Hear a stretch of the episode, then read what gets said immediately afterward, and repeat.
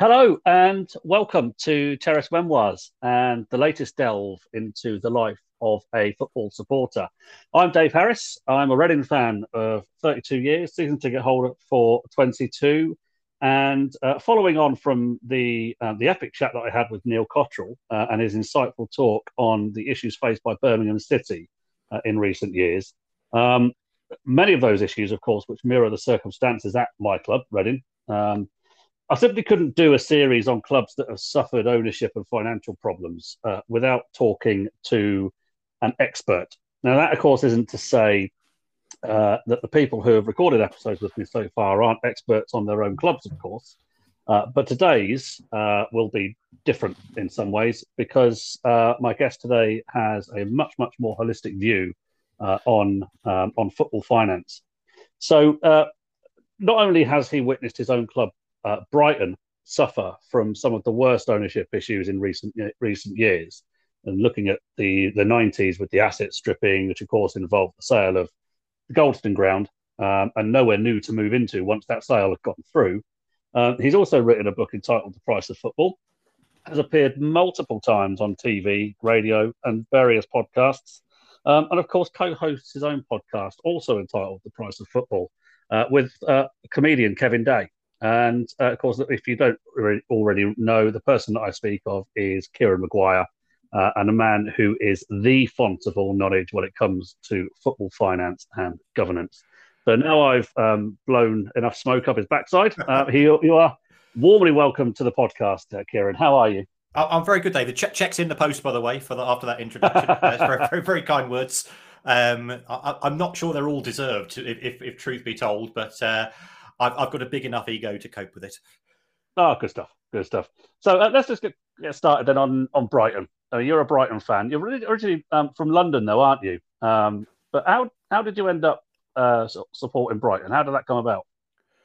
Um, well, I, I, I grew up in London till I was about I think about six or seven, and then we moved to uh, Chelmsford, uh, you know, in Essex. And my, my mm-hmm. old man wasn't interested in football, so I used to go and watch Chelmsford City in uh, in, in, the old Southern League, as it was in those mm-hmm. days, and uh, this is a crazy thing to say. In, in 1970, an eight year old kid taking himself off to a football match was just accepted. You know, it, it, these days, I suspect uh, the, the, the uh, social services would be involved. But I used to go and just, I, I was just mad on, mad keen on football.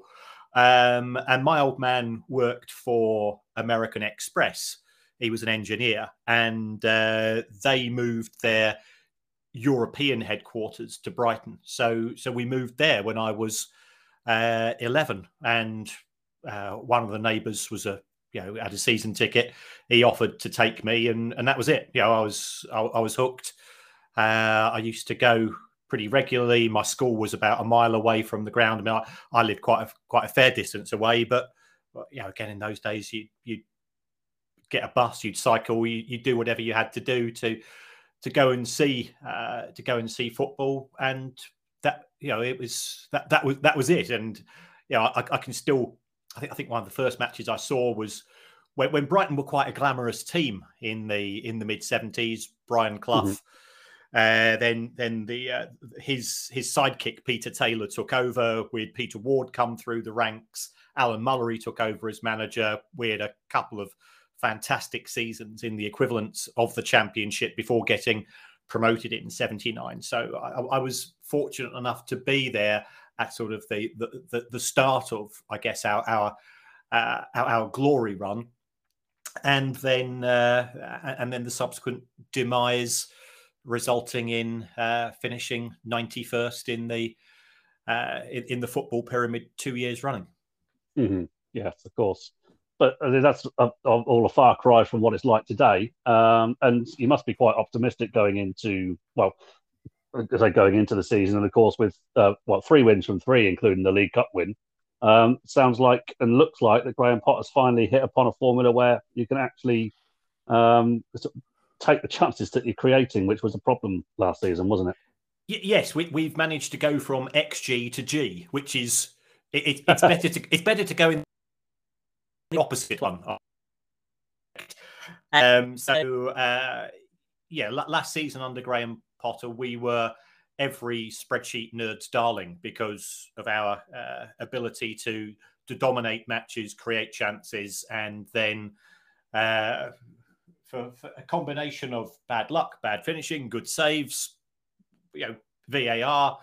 Uh, you know, we, we, we, if it could go wrong, it, it, it, tended to go wrong, culminating, I think, in uh, conceding a penalty after the final whistle had gone in a particular match, and we just thought, well, it's, it's, it's one of those seasons, and you sometimes you have to accept it. But yeah, but uh, yeah, the, the club the club has a definitive strategy. Um, it's a long term strategy, which could mean, of course, in the short term that we end up getting relegated. But they, uh, it, it's nice to see a plan come to fruition.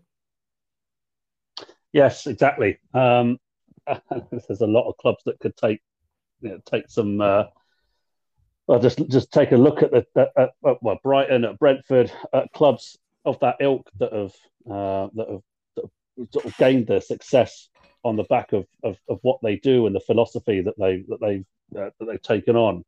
Um, so originally, when you when you sort of started going to football, then um, you say you're, you're an eight year old child taking yourself off to Chelmsford City, and then of course going to Brighton. Um, that that time in the early '80s, following Brighton, must have been. Well, you, you say they mentioned that they were they were the glory years at the time. Um, they you know, culminating in an FA Cup final appearance as well, isn't it? And you know, there must have been some uh, some really interesting times following following the Albion. Um, yes, yes, it was because I, I, was at uh, I, I, was I was at university at Manchester, and and in, and in those days, I was able to watch uh, United at Old Trafford from the Stretford end, go to watch City from the Kippax, and if Brighton were playing up north, I'd go and watch them as well, and I, I just feasted myself upon football um, because it, it, was in those days still, you know, romantically the people's game, and it, you know, the cost of seeing a match, especially with student prices, it was, you know, it was between one pound and one pound fifty uh, to to stand on the terraces and and see some some amazing football take place. But it was also, if truth be told, a scary time to be a football fan. You know, and mm-hmm. yeah, we, we we like to romanticize about you know players were players and pitches were muddy but glorious. But uh, if if if you were an away fan, you were you were genuinely taking on a, a risk. Uh, if if you went to to certain grounds uh, and and you got spotted at the station, or you know you, you didn't wear colours because uh, it, it, was it, it was fairly, uh, you know, the politest way I can say is lively. But I mean, I, I can, I, I, can remember probably one of the scariest was going to Molineux on a Tuesday night. Uh, there was probably about eleven or twelve thousand. So again, you know, one of the things which people forget was that you know, cr- crowds were rubbish. You mm-hmm. Manchester United were getting around about thirty-eight thousand in the in the equivalent of the top division, uh, and and they were the best supported club in the country. Uh, I, I, think I went to Molineux, probably you know eleven or twelve thousand there on a Tuesday night. We won, and then it was you had to get back to the station, and you had to go through an underpass. And, yes, and, and yeah, the subway. Yeah, and it was you know it was, it was quite notorious, and the uh, you, you got your time, mate. Yeah, and and you know, go, oh, yeah, as soon as soon as you open your mouth, that was it. You, uh, yeah, yeah, a serious slap yeah, I, I, one of my uh, well, former colleagues, a Birmingham City fan, used to talk. Is mentioned exactly the same sort of tactic that was used on him at Leeds. Oh, and yeah. as soon as he opened his mouth, they they, they knew um, that he was a that he wasn't from the local area, shall we say? And uh, yeah. yeah, it was. I mean, I, I'm fortunate enough that I I started watching football at the very back end of the 1980s, so I missed a lot of the worst of it. Obviously, it still happens, um, yeah. but it's you know nowhere near as prevalent as it was back in the day. Um, how, how, I suppose how did you how, how did you try to avoid that? Was it just a case of keeping your you know keeping a watchful eye and get eyes in the back of your head, or um... yeah, well, well, all all that just keep your head down. You know, I, would be I'd be there with my donkey jacket on with you know, NZ, NCB for the National Coal Board on the back of it, pretending to be a, a supporter of the miners or something like that. And you're just trying to you know try in um, don't don't give anything away. Sometimes I'd go I'd go and stand in the home end and just keep my mouth shut just to watch the match. Mm-hmm. Uh, you know, I, I, I can remember going to Sunderland in 1982, where where we had to win to avoid relegation, and they needed they needed a win as well because they were in danger of going down, and we we probably had about 70 fans turn up. Yeah, this was for a Saturday game. It was it was completely different mentality, and I remember getting getting off at Seaburn, which was one of the closest uh, closest stations to um, to Sunderland. Uh, you know, at, the, at those days they were playing at Roker Park, and mm-hmm. I, I, must have stood out like a sore thumb for whatever reason. Um, and uh, the coppers said, you know, to me and a bunch of mates, we'll give you a lift to the ground and, and back again. Yeah, they were absolutely brilliant, but uh, we you know, it's one of those matches we scored a last minute winner and uh, Sunderland fans and I, and I love Sunderland as a as, as, as a club and as, as a as a fan base I think they're fantastic and as a city but uh, yeah they they they were not uh, they were not happy. Fortunately for them, they, they went to Anfield the following Saturday, and, and Stan Cummins scored the winning goal, which kept them up.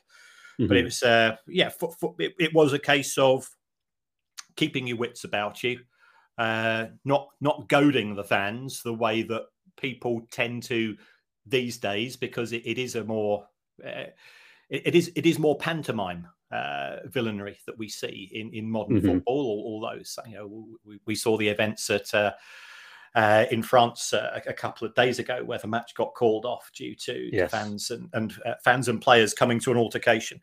Um, so you know, it's it, it's it's improved in in many ways. Uh, you know, it, it's far more diverse as well in terms of the the nature of the people that go. Uh, you know, you, you, can go as a family, but, yeah, and I think families used to go in the past as well. You know, there, there was always family areas, um, but the uh, you know the, the, the the hooligans try to paint themselves as saying, "Oh yeah, yeah, we never picked on scarfers or family or families or women or anything." No, mm-hmm. no, they they were pretty indiscriminate in, in my observation. There, they they mm-hmm. they were just up for a ruck. Yeah, yeah, absolutely. I think that's that tends to go um, to, to, an extent in, in my experience as well. Um, I, have certainly been threatened before just for wearing my own shirt um, at, at, a variety of places, uh, which you know is is is you know intimidating. You know, but again, I suppose you know you, you, the fact that I could do that or felt comfortable doing that, uh, sort of going somewhere, just is a is a an indication that times have perhaps changed. Which you know, I never have done that at a, a number of places in the um, in the seventies and eighties, based on what I know. It's funny you mentioned about the um, uh, the sort of the last minute winner. I think uh, there's a there's often discussion amongst uh, Reading fans about the goal that you wish you'd never seen them score. Uh, and there were um, two, three hundred Reading fans made themselves made their way to Birmingham I get Birmingham City again. Yeah. Um, uh, last day of the season, I think it was in ninety. It's either nineteen ninety or ninety one, and uh, yeah, it, it, Reading scored a last minute winner through Michael Gilkes, uh, and it denied Birmingham either a playoff place or a, um, a, a an automatic promotion place. And yeah, uh, it, as he went through on goal, um, there were a lot of people apparently turning around to each other or looking at each other, thinking, "Don't score this, please don't score this." Yes, and uh, exactly. he scored it, and uh, they had to run the gauntlet all the way back to, to New Street. Uh, yeah, and it's a fair old uh, distance. I can imagine well, interesting. Yeah, it is. Yeah. So but uh, yeah, so but the good times then following Brighton in the eighties. I mean, we mentioned about the FA Cup run, uh, which got you to the final, a final which you know you should have won. Let's yep. face it. Yes. Uh, that inf- yes. infamous chance. Um, were you there for that? Did you uh, did you go to uh, to many of the games that season?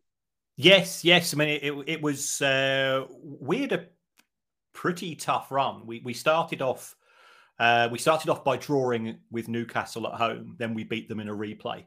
Um, and they had two goals disallowed. I think Kevin Keegan had them both disallowed as well. Mm-hmm. Uh, then we beat Manchester City four one. Then we then we won at Anfield, which was an amazing uh, achievement because it was Liverpool in in their utter pomp. Uh, and you've got to give the Liverpool fans a huge amount of credit that day. Jimmy Case scored the winner. Jimmy Melia, our manager, was an ex-Liverpool player, and they were the, the they were the most magnanimous of uh, of, of, fans. Uh, the way that they, they gave us, you know, because they could have given us a real pasting after the match, but they, they just wished us all the best. Um, and, and, yeah, I, I, saw it, you know, Norwich in the quarterfinals, uh, and then the, the Sheffield Wednesday uh, the, in the semi-finals, which we won two one. So yeah, I, I, can remember practically every minute of, of that run, and and it, and it was great. And uh, it, it, would have been wonderful if Gordon Smith had scored in in the last minute of extra time. And I have been through that particular run by Michael Robinson, God rest his soul, um, and uh, Smith shooting into Gary Bailey's legs. Yes, it was. Yes. Uh, yeah. I got. I mean, the, the, remarkable thing with that, I mean, not not only is it an absolutely gilt edged chance, but, you know, but Gary Bailey saved it, but also managed to hold on to it uh, from point blank range. You know, not usually there's a rebound that falls to a player, but he's just, it's it stuck to him, didn't it? Yeah, it, it stuck. It stuck between his legs. It was it was. Uh, you know, we were still staggered that Robinson had passed because he, he was he was a fairly selfish striker, and and he was you know he was, he was a fantastic player. He went he went on to play for Liverpool, of course, and uh, uh, then QPR and Osasuna, and had a fantastic career as a as, as a Spanish TV presenter. So he was uh, he was multitasked, and I, I met him about three years ago at the World Football Summit, and uh, you know he, would had cancer and he was he he wasn't looking great, and and you know it, it's it's very sad when when yeah people of my generation because although I am old, I don't consider myself to be old that uh, you know we, have already lost out our captain and and our probably our best player of, of that era. Uh, yeah, and uh, that was only 1983.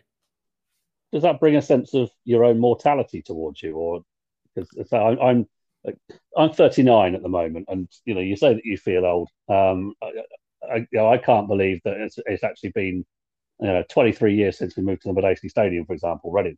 Um, but there, there's still players you know, plenty of players around. There's not many players that, that I think I can think of that I've seen play that have, for Reading anyway, that have that have passed away. So, yeah, does that uh, does that bring that that sort of sense of your own personal mortality towards you, or is it not something that really registers at this moment in time? Uh, unfortunately, it it does because some of the lads who I went to school with, who I've you know I've, I've lived most I lived for forty years in Manchester in my life. Uh, you know, I went to university there, but I'd see the same faces week in week out, lads who I went to school with, and and some of us are no longer there, and it and it does make you a little bit circumspect because you think, hold on, yeah, these guys are professional athletes, and if they can pass away young, uh, you know, and, and perhaps it's a wake up call to to people at my generation because I, yeah, I've put on too much weight. I, I, my diet's not as good as it should be. So um, I've, I've, just taken up uh, uh, walking football, and I thought I'm never going to do that. I, I don't want to. Yeah, I'm, I'm, I'm not that old.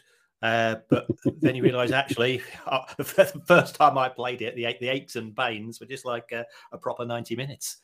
Yeah, I've always often wondered about that. I mean, do, when you when you're playing walking football, you're obviously you, you can't break out into a run, can you?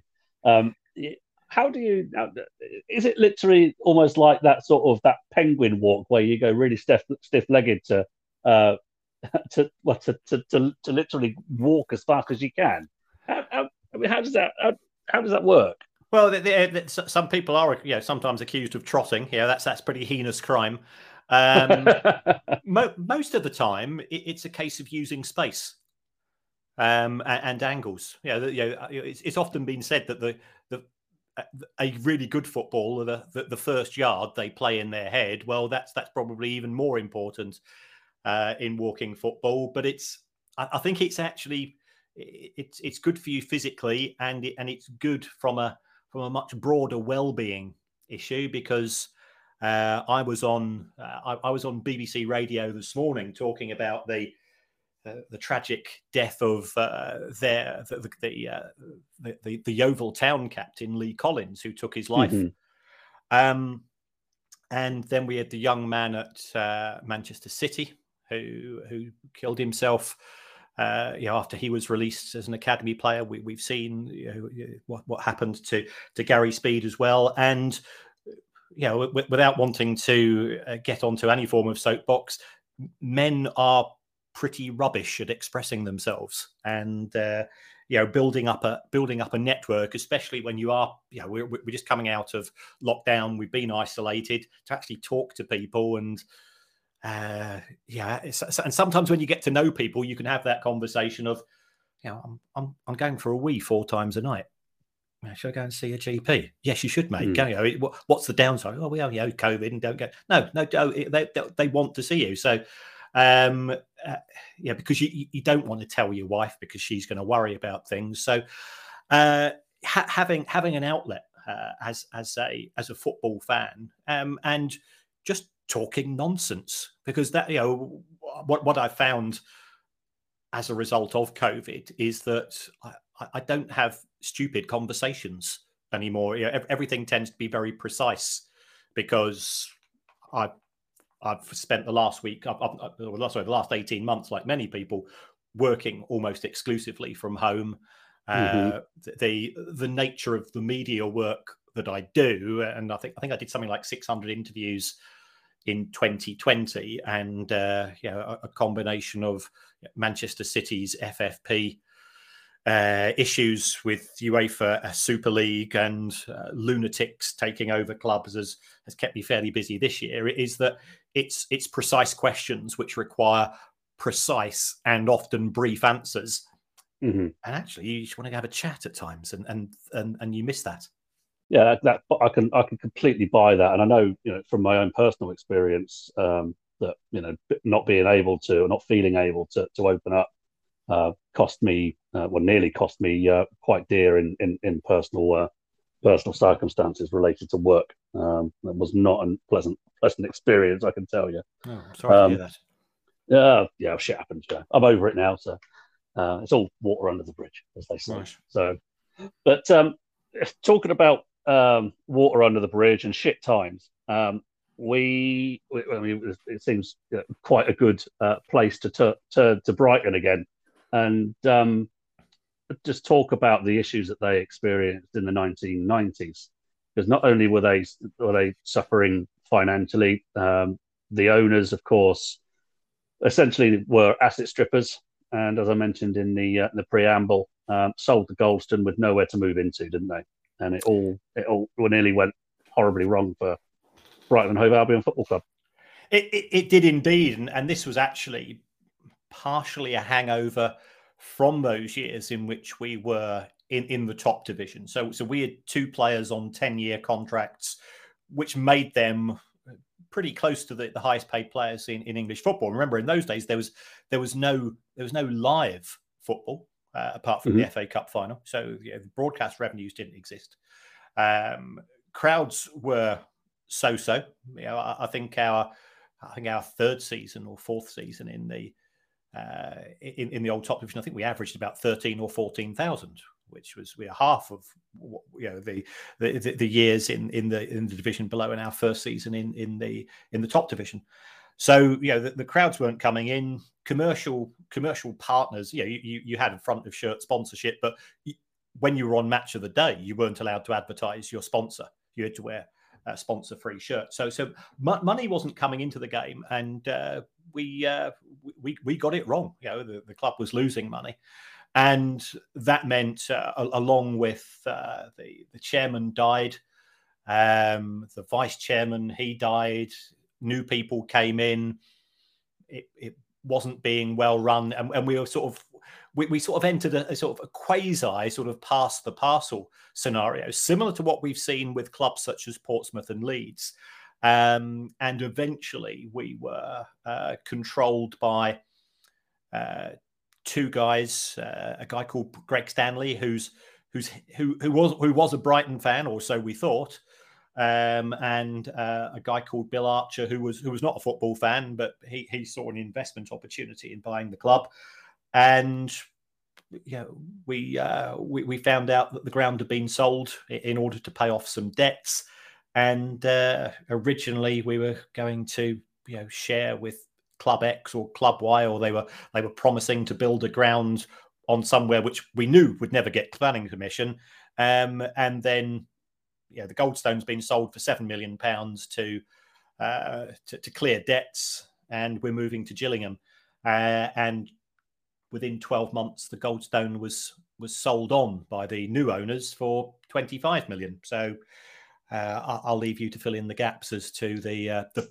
the reaction of the fan base and the perception there. So it it, it was tough, and the, the, the final match at the Goldstone. You know, at the time we were uh, we were bottom of the old. I think they called it Division Three in those days, but effectively the fourth tier. What's what's now League 2 mm-hmm. Uh, we at one point we were twelve points adrift. There were marches, there were pitch invasions, um, there were some people called them riots. I mean, I, I, remember in, invading the pitch myself on the final match of the previous season. You know, as far as I was concerned, it, it was peaceful. You know, a thousand fans sitting in the centre circle, but uh, the, the, the perception of football fans in the mid '90s was that uh, we were animals, we were hooligans, um, and, and uh, we, we suffered on the back of that.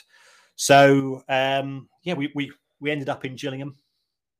Somehow we we, we survived and, and moved back to um, an athletics track, which was totally unsuited for football, but it was better than the alternative, which was a 150 mile round trip for a home game. Mm-hmm. Um, and, it, and, it, took us 11 years uh, to to go through three planning processes, and again, I think the we, we you know, let's be honest, Brighton's cosmopolitan city. Um, it's uh, it, it's an arty city, and within our fan base, we've we've got people who utilize that to our advantage to to to to, to gain publicity for the cause of, of building us a stadium. Mm-hmm. Um, you know, we we we released uh, we released a record which went to number twenty one in the charts because we knew that if every Brighton fan bought it in the week of release, it would get noticed. It would get in the newspapers. We went to the the old chairman's house in near Blackburn when we were playing up north, and uh, one of our fans, a guy called Attila the Stroke Stockbroker, he he recited some poetry outside of this bloke's house who'd gone actually gone away for the weekend, and the police says, "Okay, lads, you've you've uh, you've read your poetry. Can you go home now?" And, and, and we did that very politely, and, we even we even cleared up all the rubbish that we left. So it was it it, it was trying to. Uh, use non-violent direct action to uh, highlight the cause, and, and this is something which we've all we've encouraged other clubs to do through the likes of Fans United and uh, you know we, we I, I, know I've spoken on on regular occasions to uh, the, uh, the, the Blackpool Knights who are who who fought against uh, the, the, Owen Oyston regime and so on and mm-hmm. that that that it, it, it's a long turgid process um, and then through a combination of of luck and family uh, we had a we had a minority shareholder, Tony Bloom, who had a few successful years in. He he was willing to fund the the building of the new stadium because bank banks were not willing to go near Brighton Hove Albion Football Club or indeed any football club following the financial crash of 2007. So. Uh, mm-hmm. Uh, you know, we, we ended up. In fact, we we just celebrated our our tenth anniversary at uh, uh, at, at, at the Falmer Stadium, at the Amex Stadium, and it's in in the main, it's been absolutely amazing. Mm-hmm. Yes, yeah. Uh, I, I, think it's fair to say that you've been punching at the top end of divisions, or certainly at the very least, apart from a, a six month or well, apart from the 14-15 season, which was the um, uh, I want to call it. It wasn't an experiment, but you had Sammy Hyypiä as, as, your manager for the first six months of the season before uh, Chris Hughton was appointed. Um, and it wasn't a, exactly what you call a successful season, uh, but you were eventually quite safe from relegation at the end of that.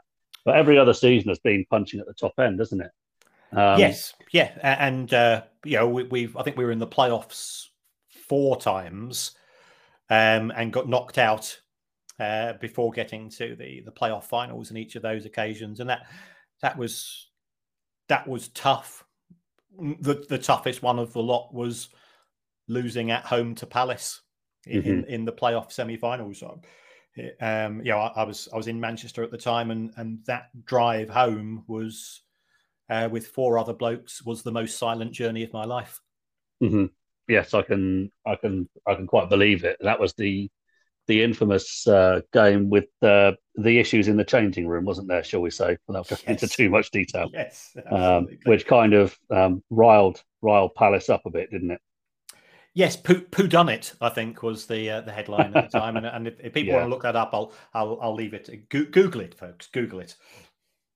Yes, absolutely. But uh, it seemed, um, I mean, Reading and Brighton were, were, knocking around each other for a number of years. It just seemed to be a matter of time before Brighton event, eventually um, were promoted to the Premier League, and you know that happened 2017. It's what the stadium was built for. Um, and it's been fairly comfortable since then in the Premier League, hasn't it?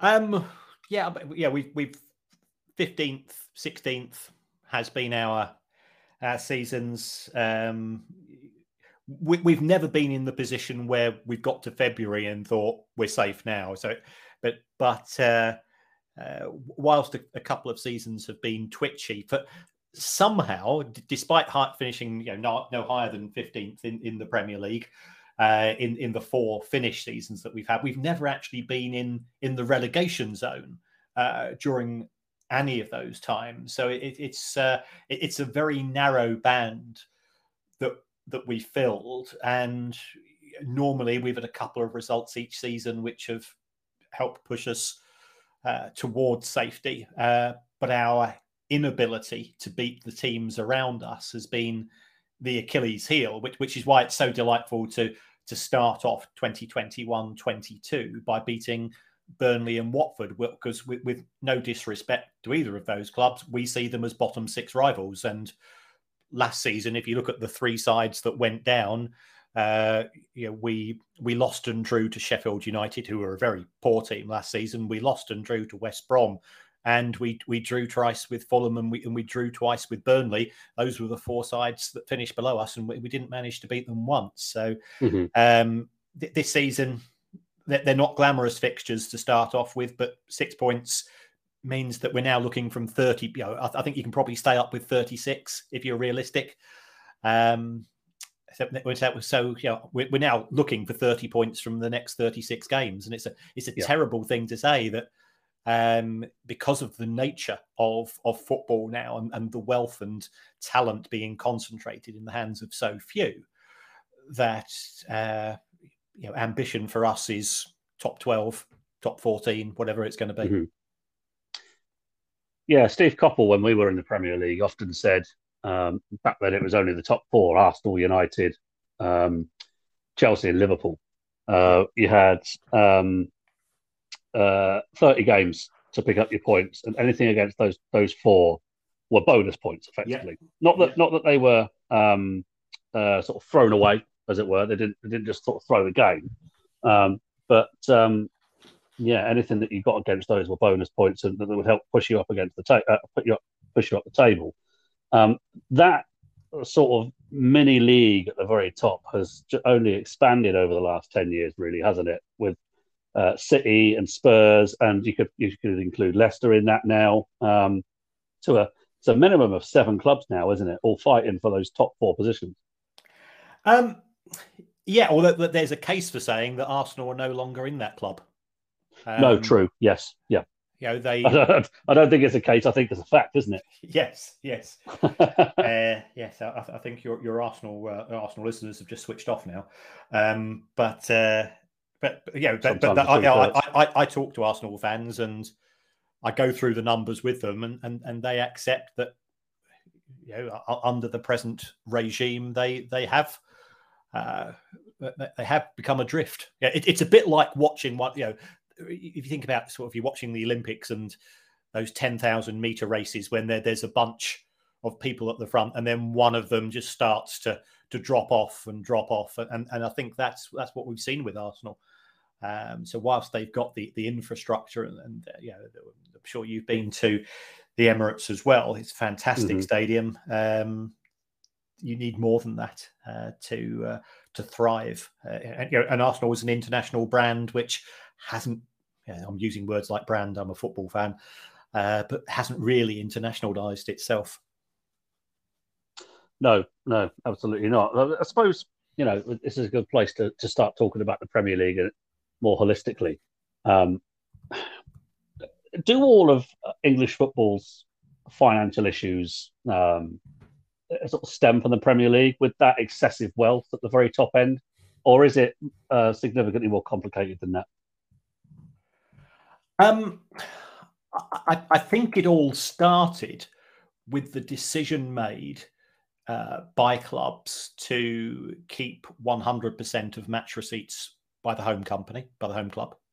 Mm-hmm. Um, it, it, used to be yeah, pretty football was pretty democratic when I was growing up. I'm, yeah, I'm, I'm, I'm old enough to remember Nottingham Forest, Derby County, Aston Villa, Everton, Blackburn, um, I remember Ipswich finishing second and, and everybody liking Ipswich, you know, because they they were seen as a, a really progressive club, but they did it on a UEFA Cup winners as well, weren't they? Exactly, yeah, and, and mm-hmm. they had Mühren and Thijssen, um, and y- yes, we we certainly had a dynasty uh, with with Liverpool for for uh, for a good many years, but people tended to feel that they still had a chance at the start of the season.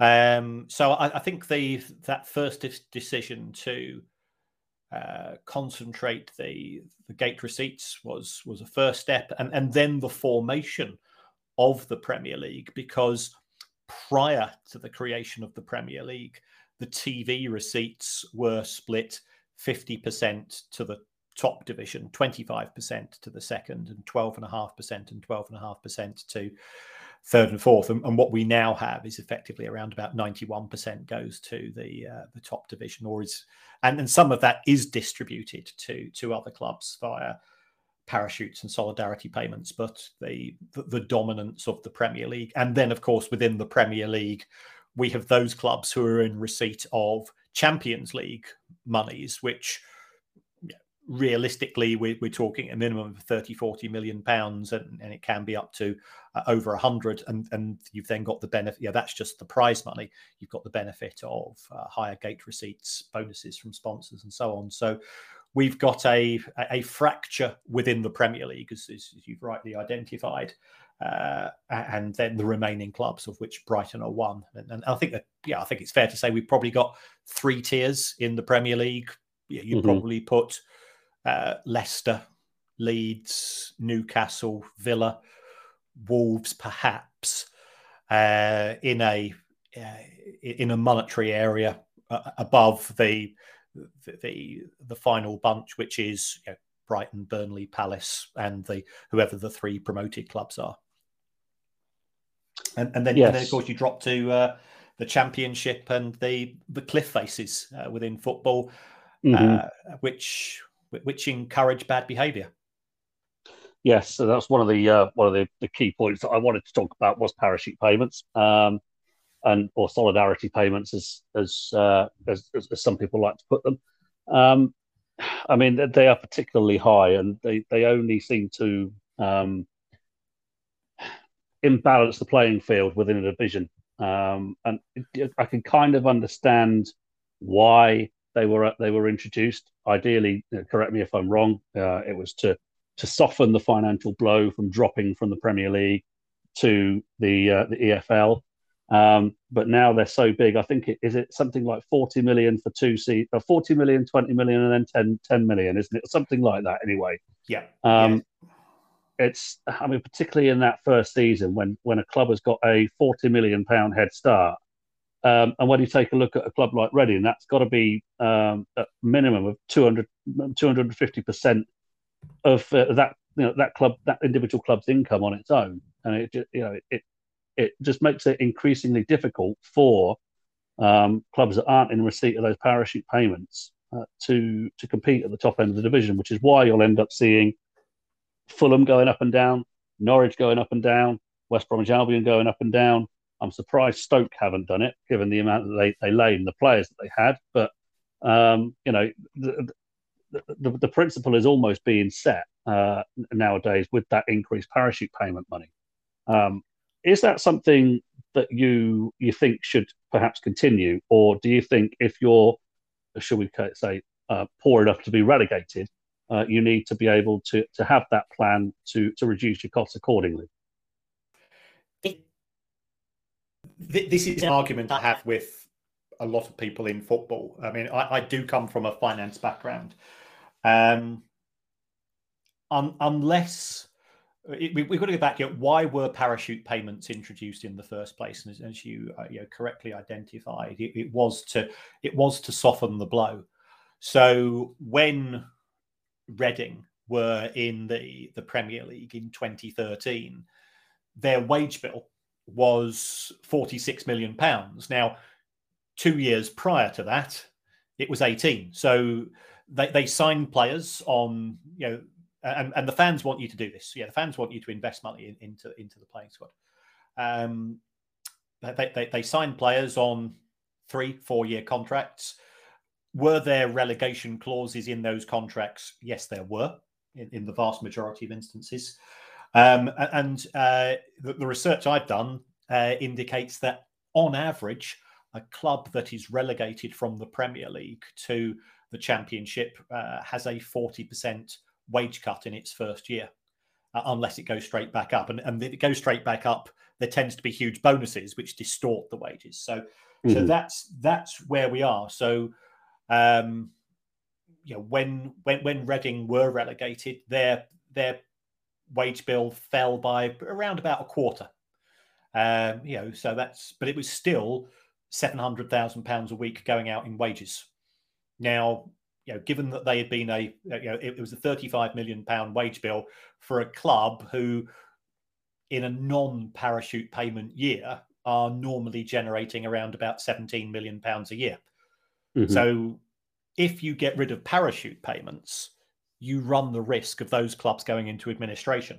So that's the purpose of parachute payments. Does that lead to a distortion in the championship it is. It's an unintended consequence, but it certainly is a consequence. Um, some of my fellow academics and uh, some people in the EFL as well say, well, why can't you have 80% or 90% pay cuts for for players when when clubs are relegated? It's because they wouldn't come and sign for your club in the first place. So if you're if you're trying to recruit a player, um, yeah, especially if you're trying to recruit them from uh, from the European market. Uh, and yeah, let's say, let's be honest, they they know that you're Reading, so therefore, you know, you you on, you make them an offer, and they are saying to themselves, if I'm realistic, you know, it, I'm signing for Reading, I'm signing for Brighton. It's their first season in the Premier League. There's probably a 50-50 chance of them being relegated again. Um, yes, they've offered me 30, 35 grand a week and that drops to five grand a week if the club's relegated. I'm why why uproot my family? Why go to a different culture uh, when when I might have a good season and you know I, I end up suffering? So I, I, I and also um, yeah, you know, fo- football player wages is, is a very emotional subject with so many people, and I've, I've never quite understood why because I, I, when I go, you know, I've, I've just got tickets to go and see the Foo Fighters next uh, next next summer play at Wembley, and uh, I'm not going to walk away and say uh, that that was a fantastic concert, but it would have been so much better if if Dave Grohl earned less money. Whereas the number of people I hear who are football fans saying I, I just can't watch the game anymore because the players are paid too much. So it's, it's a very emotive subject. But yeah, if you're a football player, uh, let's say you're 23 and you've just signed a contract for you know the, the average wage in, in the Premier League is now around about 2.7 million pounds uh, a year. So that's a lot of money. But, you, but mm-hmm. even so, yeah, some a, a, lot of that goes in tax. Um, uh, uh, you know, and this is something which people forget. Uh, if if, you, if you've signed up to buy a house, you've got yourself a car, you've you've got kids and so on.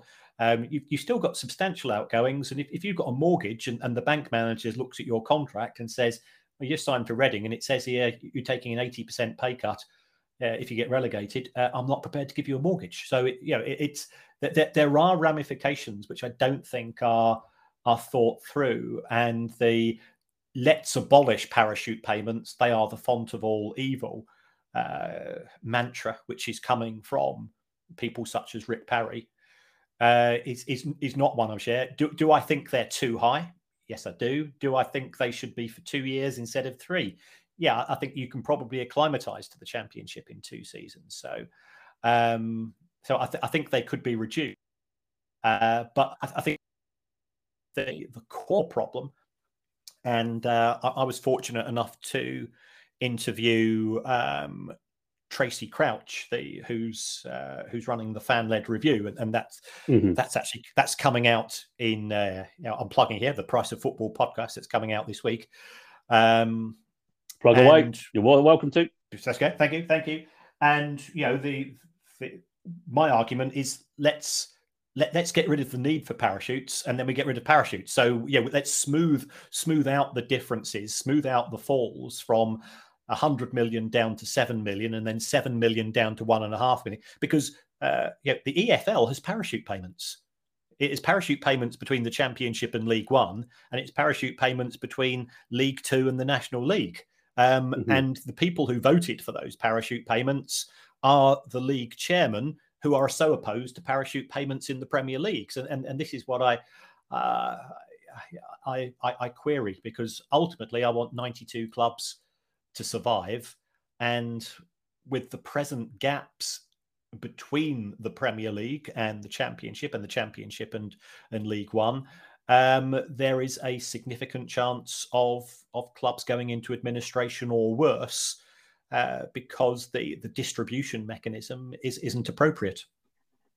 Do you think the um, that uh, reticence to, uh, to, to back Premier League parachute payments is more to do with uh, the level of them rather than the actual parachute payment in principle, on the basis that, as you as you just mentioned, um, there are clubs that are uh, pushing the boat out and almost bankrupting themselves.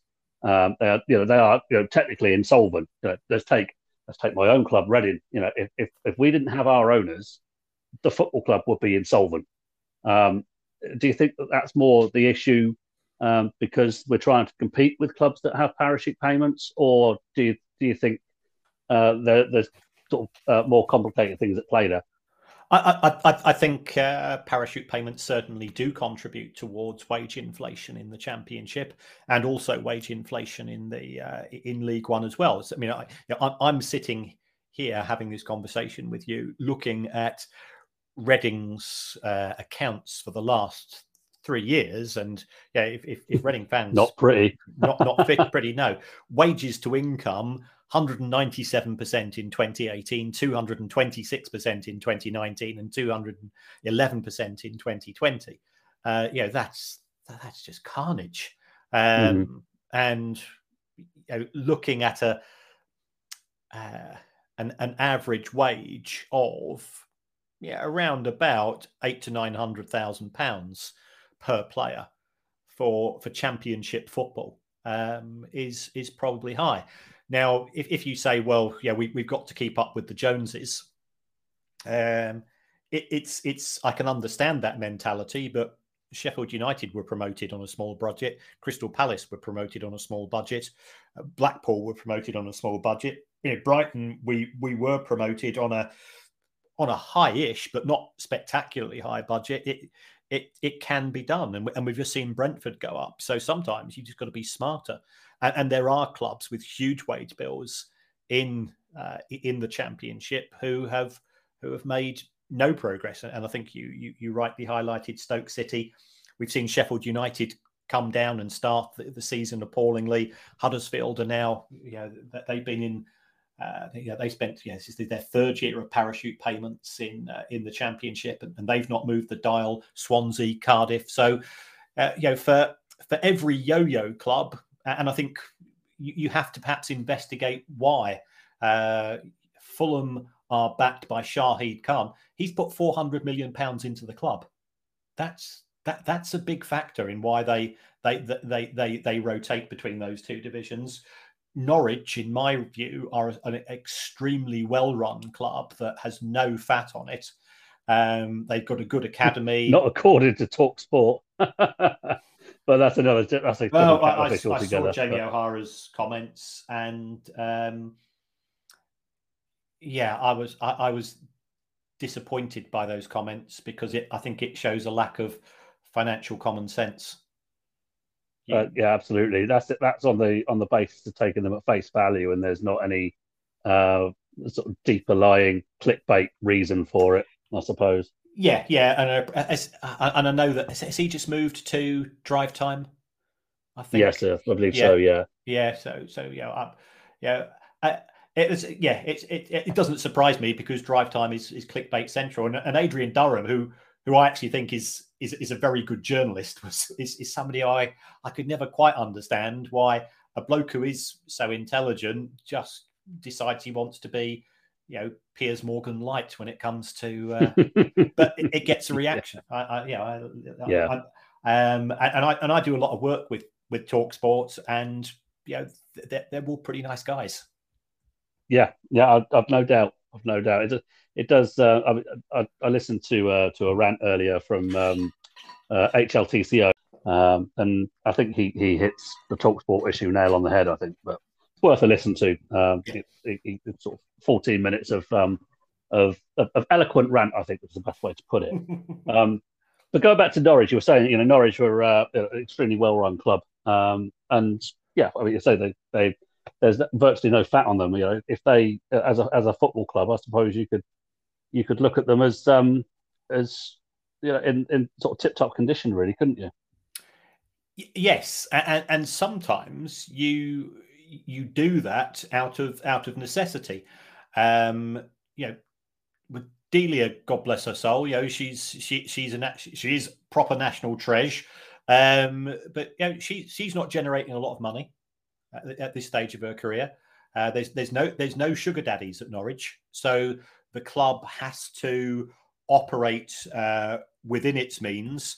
But I think it's uh, you know, it takes advantage of its uh, geographical position. Um, it's got a good relationship with the fan base, and therefore, you know, it it sells out uh, practically every week. Um, but you know, when when they were relegated in 20, they, were relegated in 2016. It, it, it did take them three years to get back to the Premier League, and they were were in the final year of their parachute payments. And, and, uh, you know, the, the year they the year they went up, they they lost 40 million quid. So, uh, and then they had a year in the Premier League and they made a profit of two, which makes you wonder, is it all worth it? So, if we move on from from sort of well-run clubs, and that's clearly the responsible thing to do is to run your run, your club um, responsibly, uh, financially prudent, within your means.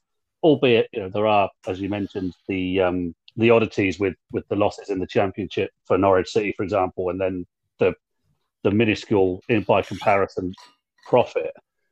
There are a significant number of clubs who have faced, you know, even in in the last five years, um, they have faced financial issues, ownership issues, uh, run into problems with um, the EFL and the regulations. And why why, why doesn't uh, why don't football clubs and the governing bodies um, it seem to just simply pull their heads together around a table and try and thrash out those issues that that constantly happen. It it just seems to be, you know, was it Einstein that said the definition of madness is doing the same thing over and over again and expecting a different result? It was indeed. Um, the the reason why we have insanity in football is because there are people who own football. You know, we, we talk about football clubs. Football clubs do not make decisions. Club owners make decisions. Club owners set budgets. Club owners ultimately are responsible for the transfer policy and the wage policy, not the clubs. So I think, yeah. Think we have we have to look at those club owners, um, look at the culture that they create, look at the nature of those individuals. They there are many of whom are successful in other lines of business. And therefore, they come into a football club and say, I've been very successful at running a computer games manufacturing company. Therefore, I'm going to be successful running a football club, even though I know nothing about a football club and the fairly unique way in which they operate. Um, they then fall into the trap of getting to January and they're sixth, seventh, eighth in the championship. And they're they've got a manager, and, and remember the, the average tenure of a manager in in the championship is 14 months. So the manager knows that from the day that they join, they're on they're on borrowed time. So the manager doesn't give a hoot about strategy. The manager doesn't give a hoot about development. The manager knows that if, if, the, if the club loses the next four games, as, as we've seen with Forest and Chris Hughton already this season, he's under pressure. You know, people will be calling him to lose his job. Mm-hmm. So the manager's knocking on the chief executive's door and says, you know, we're we're we're seventh or eighth. Uh, you know, I, have I've seen I've seen this lad. He'll he'll cost us, yeah, it'll cost us twelve million but I think he can deliver the goals. You, you look at Borough signing, was it a Assombalonga from was it Forest for fifteen mm-hmm. million? And I think is he is he now being released on a free? Uh, or you know he's, he's in the last year of his contract and he's not getting many games and he's he's a, mm-hmm. he's a solid championship striker but 15 million quid for a championship striker you know but but what why did that happen it was because the manager's whispering in the chief executive's ear and the chief executive goes to the owner and they say, well, yeah, okay, yeah, it, it, yeah, if he gets us the goals and we get to the Premier League, we're we're we're hosting. You know, let's face it, they, they, they, don't go. They're not going to the Premier League to go and play Burnley and Crystal Palace, are they? they they're going to the Premier League because they want next season to be able to say to their friends, "Oh, by the way, we're playing Liverpool this weekend at the Riverside or at Pride Park or at the Madstad, or wherever it's going to be." Um, do, do, you fancy coming along? And yeah, it's it's it's an ego, it's a vanity issue. Um, but you don't sign a player for that six months or for that 12 months. You, you sign a player on a three or a four year contract. And if you don't go up, you you might have been able to, you know, you, you've committed yourself now to paying him, you know, 22 grand a week when most of the squad are on 16 or 17. So, yeah, you, you centre half and your captain, he's he's cheesed off. So he goes knocking at the manager's door or the chief executive's door. So, you go, you, you signed this clown, he's on more money than me. Uh, you, you, you get you get wage inflation and it it it gets it gets ramped up. And and that's that's what we see. So um if uh, if, if there was some form of real time monitoring of spending, uh, perhaps as we have in La Liga, uh, then then the culture of spending, um, there is no there is no desire in in the championship to have a wage cap because yeah, for how many years have they? they all, all it takes is votes. All it takes is 16 votes from uh, from championship owners, and then potentially, yeah, provided it's, it's got to be thrashed out with the PFA as well, as we know, because they have a, a, joint uh, a joint negotiation committee with uh, with the EFL and with the Premier League. But yeah, that that that can be done. Yeah, the PFA is not going to necessarily shoot itself in the foot with like like that, but club owners don't vote for it. They, you know, we we we have the championship that we deserve to a large extent, and uh, yeah, they've just gone and appointed as um, one of their representatives on the board of the EFL, Peter Ridsdale. Now, mm-hmm. you you talk to Leeds United fans about Peter Ridsdale and what mm-hmm. he did there. Um, and if you go into uh, if, if if you go into the Department for Trade for Industry, Peter Ridsdale's uh, is he's he's just been appointed to the board of the EFL on the back of a seven and a half year ban from being a director of director, any company yeah. in the UK. And, and, that was on the basis of his that, that was on the basis of his time at Leeds, wasn't it? No, that was actually to do with was Cardiff. It? Yeah, that was to do with a ah right, yes, a consultancy company, um, which went bust, and money which was due to the consultancy company. I think it might it might have been from Cardiff. I might I may be wrong, um, uh, it, it, accidentally found itself into Mr. Ridsdale's personal bank account, and he and he forgot to tell this to the liquidator. So, so yeah, that that's the culture. that's the culture of the people that we have in in the top tier of English football. And we've got uh, Jez Moxey, who's I think he's at Burton Albion. Jez, Jez is mm-hmm. a nice guy. I'm not denying that. He also, if, if, you, if, you, go and you go and check up on him and, and come to his house, and, and that's all that I do. You know, I'm, I'm yeah, people say, you know, you, you know, where do you get all this knowledge and stuff from? I don't. I'm just, I'm just nosy. You know, it's, it's all it's all there in the public domain. Mm-hmm. Um, Jez Moxey runs a football consultancy involved in mergers and acquisitions of football clubs. So you've got somebody who's on the board of the EFL who's got access to information about clubs in the EFL. Know, potentially, he's going to know which clubs are struggling. Now, if I'm if I'm advising clients as to which clubs to buy and which clubs to not buy, can you see that, that there's a potential conflict of interest here? Exactly. Yes. Exactly. Yeah. Um, I'm not. I'm not saying that he would do that. Yeah, I'm not saying that at all. In case he's lawyers but listening. that's just it. I mean, I, am a civil servant, uh, full-time civil servant, and one of the things that we um, deliberately um, segregate duties uh, yeah. for and, and, actually have to register our conflicts of interest. Um, yeah. It's just yeah, it's just the done thing. It's it, it's you know you should any organisation um, within within their within their governance structure, their governance policy should have something similar, in my opinion. It mm-hmm. just it just strikes me as you know fundamental common sense. Yeah, because otherwise you yeah you could end up with something crazy like you know the health minister uh, having having friends of his getting PPE contracts following COVID, and yeah, we, we oh that would never that. happen. That would never Surely happen. that would never happen. No, absolutely, absolutely. oh dear. So I mean, do you think uh, you mentioned earlier that? Uh, and rightly so. And it was I hesitate to call it a throwaway comment, but it was it was just thrown into the into the ether about fans expecting investment. Um, now, fans also um, seemingly more and more uh, have um, an expectation and a want or a need for almost instant gratification, mm. um, and that means you know literally uh, they expect their team to win. It, you know, irrespective of the fact that there's two teams on the pitch at any in any given game. Um, woe betide your team if they lose. Woe betide your team if they lose four in a row.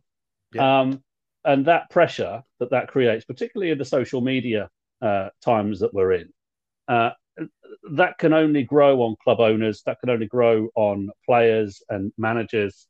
Hence, you know, do, I suppose what I'm trying to trying to ask is, do fans have a better part to play in um, the, the, health of their club in terms of their expectations? Uh, yeah, yes, I do. I, I, I am no fan of the Glazer family at Manchester United, but but I noticed today on Twitter that Glazers out was trending, and I thought, oh, okay, well, yeah, I'm, I, will I'll give United stick where I think they warrant stick. But I mean, last week I gave I gave them praise because they've they've now committed to pay the real living wage in Manchester, which I think is a right and proper thing to do. Mm. Um, and, and so okay, well, why are fans criticising the uh, uh, the, the, owners, and um, perhaps perhaps if I missed something, and it says, "Oh, we, we've only spent 114 million pounds this summer." I go, "Well, hold on, we're, we when I last checked, we we are we are still on the arse end of the, the the biggest global economic shock to have hit the planet since the end of the Second World War. So you know we, we've it's it's the nearest thing to you know it is you know four horsemen of the apocalypse. Well, we, you know, we we've got one of them ravaging the world at present, and we've got we've got grown men uh, saying that the owners should be evicted from the club. What what you're going to replace them with, I don't know, because that would involve thought process and strategy. Um, eh, Manchester United spend an awful lot of money on players they they might not spend it very well, and, and you know I'm I'm, I'm I'm I'm I'm quite delighted. I'm I'm uh, uh, you know I, I've lived most of my life in Manchester, and I whilst I had a seat, I've got a season ticket at the Amex, and, and I've actually recently moved down to to Brighton, and I commute to work in Liverpool purely for football reasons, pure purely because I want to be able to go and have a chat with my mates after a match on a Saturday afternoon, mm-hmm. which is and and you understand that as a football fan Mm-hmm. I, I, I, talk to a non-football fan, and they think I've grown a second head. But you know, you know, we, we know the importance of football to us. Um, yeah, I, have always had a soft spot for City, mainly because yeah, they, they, they have been sort of the, the the, the idiot cousin of Manchester United for during during Sir Alex's reign. Yeah, they they were a, a Keystone Cops club, and, I, and I'm absolutely delighted that they've they've been successful. Um, but uh, yeah, this this this mentality is that the solution to problems is spending somebody else's money, and and this is this is again where I've I've got a slight feeling of unease with the EFL. You know, their their solution to uh, problems in the EFL is let's go and spend some of the Premier League's money. Now, at present, the the biggest contributor to clubs, the biggest single contributor to to clubs in the EFL is in fact the Premier League because clubs mm-hmm. earn twice as much uh, from the Premier League TV deal. So, so Reading will get get around about seven to seven and a half million pounds a year in TV each season, of which four and a half comes from the Premier League and two and a half comes from the EFL itself. Um, so, so you know, the, the, EFL say, you know, if, if, you give us some more of our money, then then we're problem solved. Now, this this is what happened. The Premier League gives the clubs in the Championship some more money. They will go and uh, to, to, use the words of our illustrious prime minister, they will go and spaff it on the wall, spaff it up the wall on new players and new wages. Yeah, that that that's a given, Un- unless it's dealt with in in a more mature manner. But mm-hmm. fans, uh, I, I, I despair. Yeah, I. You know, my, my, my, club Brighton, we've just sold Ben White for fifty million pounds, which is a uh, it, it's uh, it, it's a good deal for Brighton. It's a good deal for, for Ben White. I think it'll actually be a good deal for Arsenal in due course, uh, probably when they sell him in a couple of years to 70, um, if he's if he's as good as we think he is. But um, the instant response is, well, why haven't the club gone and spent that money?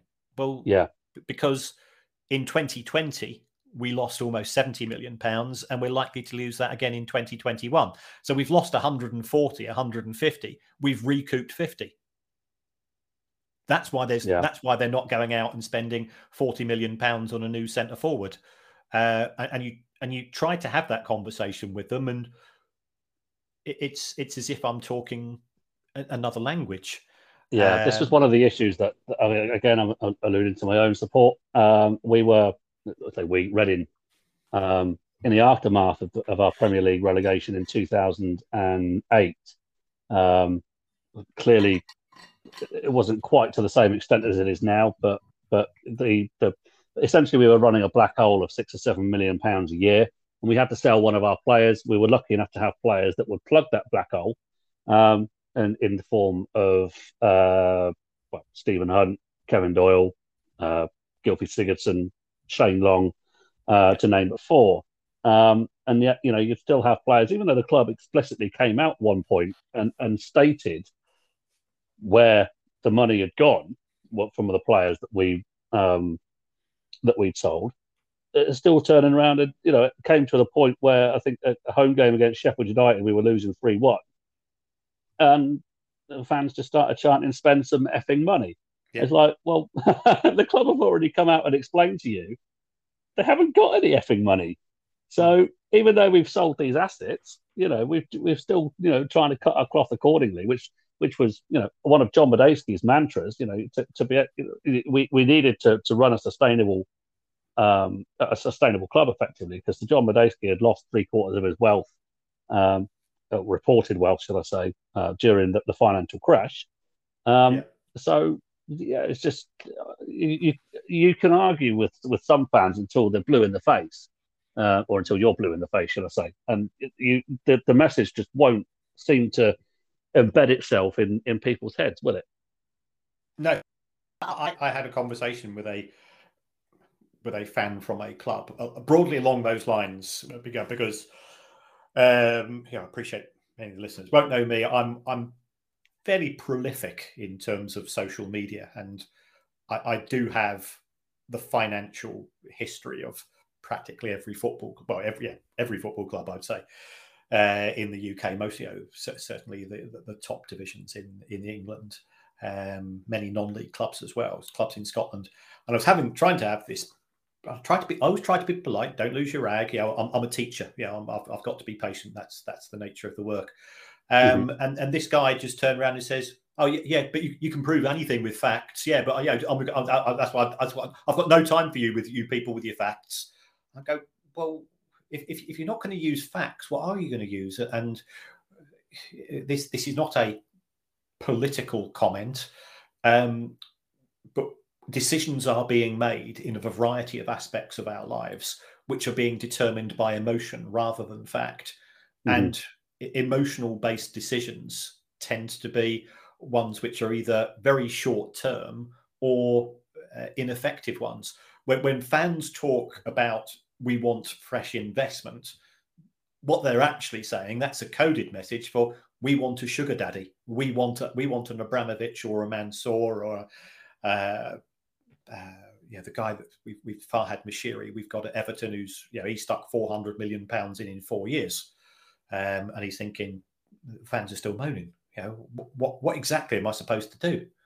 I because because because funnily enough, you know, he's a he's an accountant, he's a he's a financier.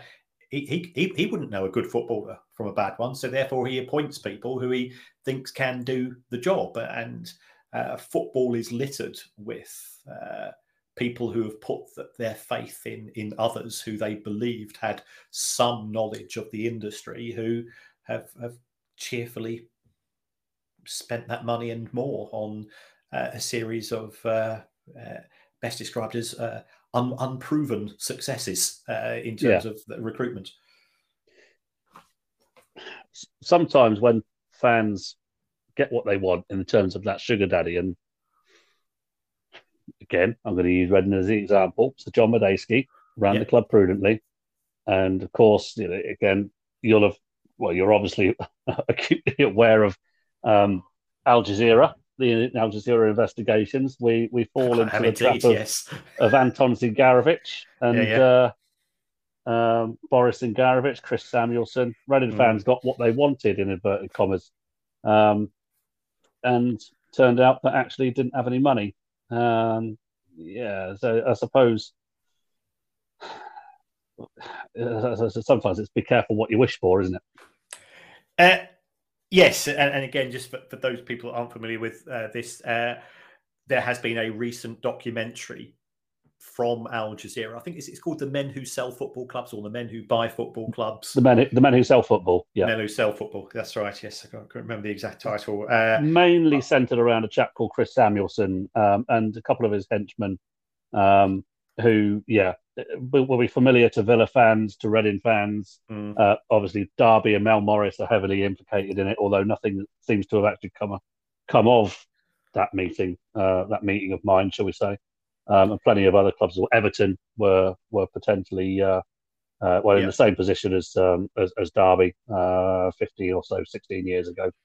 Yeah. But yes. Carry on. Sorry. So, so, so, so that was that's a documentary, um, and yeah, I think it's fair to say Mr. Sham, Mr. Samuelson doesn't come out of this particularly well. Um, and the, the, documentary that has gone out is clearly the, the version which has been filtered through the lawyers. So I, have seen everything because I, I was I, I was interviewed and, and you know I've seen a lot more of the the, the uh, uh, the material that was uh, filmed, and uh, yeah, people don't come out of it necessarily very well. Um, and I think if some of the some of the content which uh, which has not been able to be broadcast for legal reasons, and I'm perfectly understand why. Yeah, we, we've got strict libel laws and defamation laws in this country. Um, I, I think people's eyebrows, if they're not already raised a lot, would be raised even higher.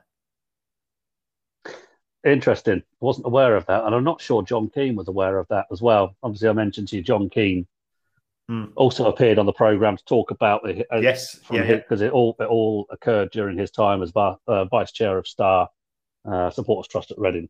His um, uh,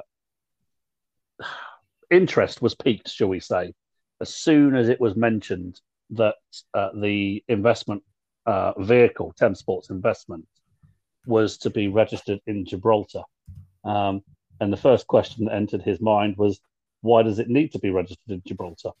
Uh, mm. So what's going on? And he, yeah, and you see, you see a number of um, football clubs around, um, around, well, around the world predominantly, mm.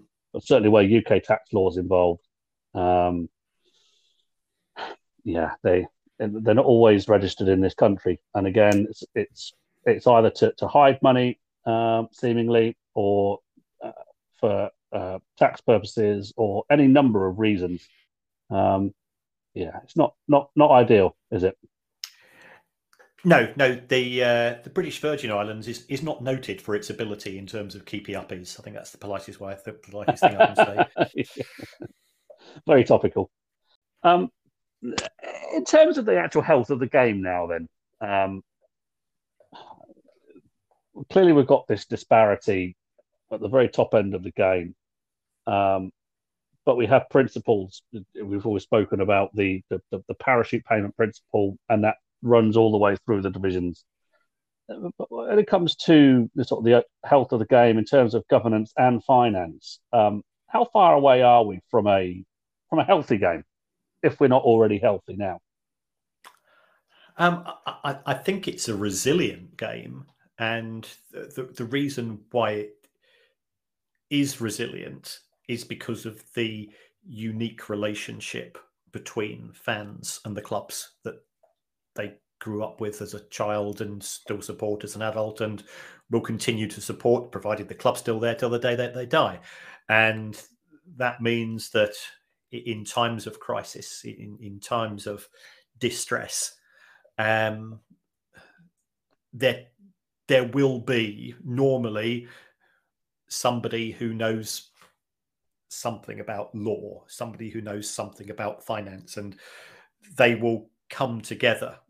Uh, uh, you know, as, as often, if, if they can, you know, unless you unless they've got a Steve Dale, as we had it um, at Bury, at yeah. Bury, or you know, the, the owners at, uh, at Macclesfield Town. Although, you know, in, in my view, Macclesfield Macclesfield Town were a very poorly run club but uh, the way that they were treated by the EFL with, you know, they're, yeah, Red, Reading weren't paying their wages on time last season, but Reading weren't kicked out of the EFL. And, and no, um, and, and, then very quietly put to sleep without a, you know, the, the fuss made over Macclesfield Town was was minuscule compared to what happened at Bury. Um, so uh, fans are great. You know, uh, what we've seen at Swindon Town, uh, and I've you know the, the, the Swindon Town new chief executive was well, he is he, he's a fan. You know, I've got to know him, Rob Angus, quite well. Um, but his it was just a case of trying to rally the troops, trying to be organised, trying to use the appropriate channels, and also, uh, I think you've got to give the EFL some credit in, in terms of the way that they've helped their uh, what we've just seen happen at Rochdale. I, I, think is a salutary tale as well, where there was mm-hmm. you know two two blokes with with no geographical or emotional involvement with Rochdale all of a sudden ended up owning 42% of the club and wanted to to take it over for reasons which were never properly explained. That was um, uh, I just wanted to, to touch on that actually because that's one of the one of the clubs that I haven't covered and one of one uh, you know I wasn't aware of that had any issues until recently. Um, so that's essentially a hostile uh, take or a, a, a, an attempted hostile takeover. Um, now Rochdale is a fan-owned club, isn't it? And they these two guys have essentially bought uh, ended up buying forty six percent of the shares or forty plus percent of the shares anyway. Yeah. Forget the exact figure that you mentioned um, by you know buying them from individual shareholders, um, and uh, essentially by process of accumulation. Yep. Um, and I mean, uh, clearly Rochdale want the, their fans and their supporters trust want to remain um, a fan-owned club. Um, but I suppose does that not say anything, given that these these shares were bought by um, by individuals uh, from individuals. Does that not say something about more of the the sort of the uh, the cooperative um, sort of, I, want to call it cooperative society uh, at Rochdale and, and, and their, their, perhaps their, their governance structures, internal governance structures, or I mean, I, I, in, a, in, a, short way, I suppose I'm saying, well, what what's actually happened and what is essentially the problem, other than the fact that these two guys um, don't have any geographical links to to well the Greater Manchester region at all?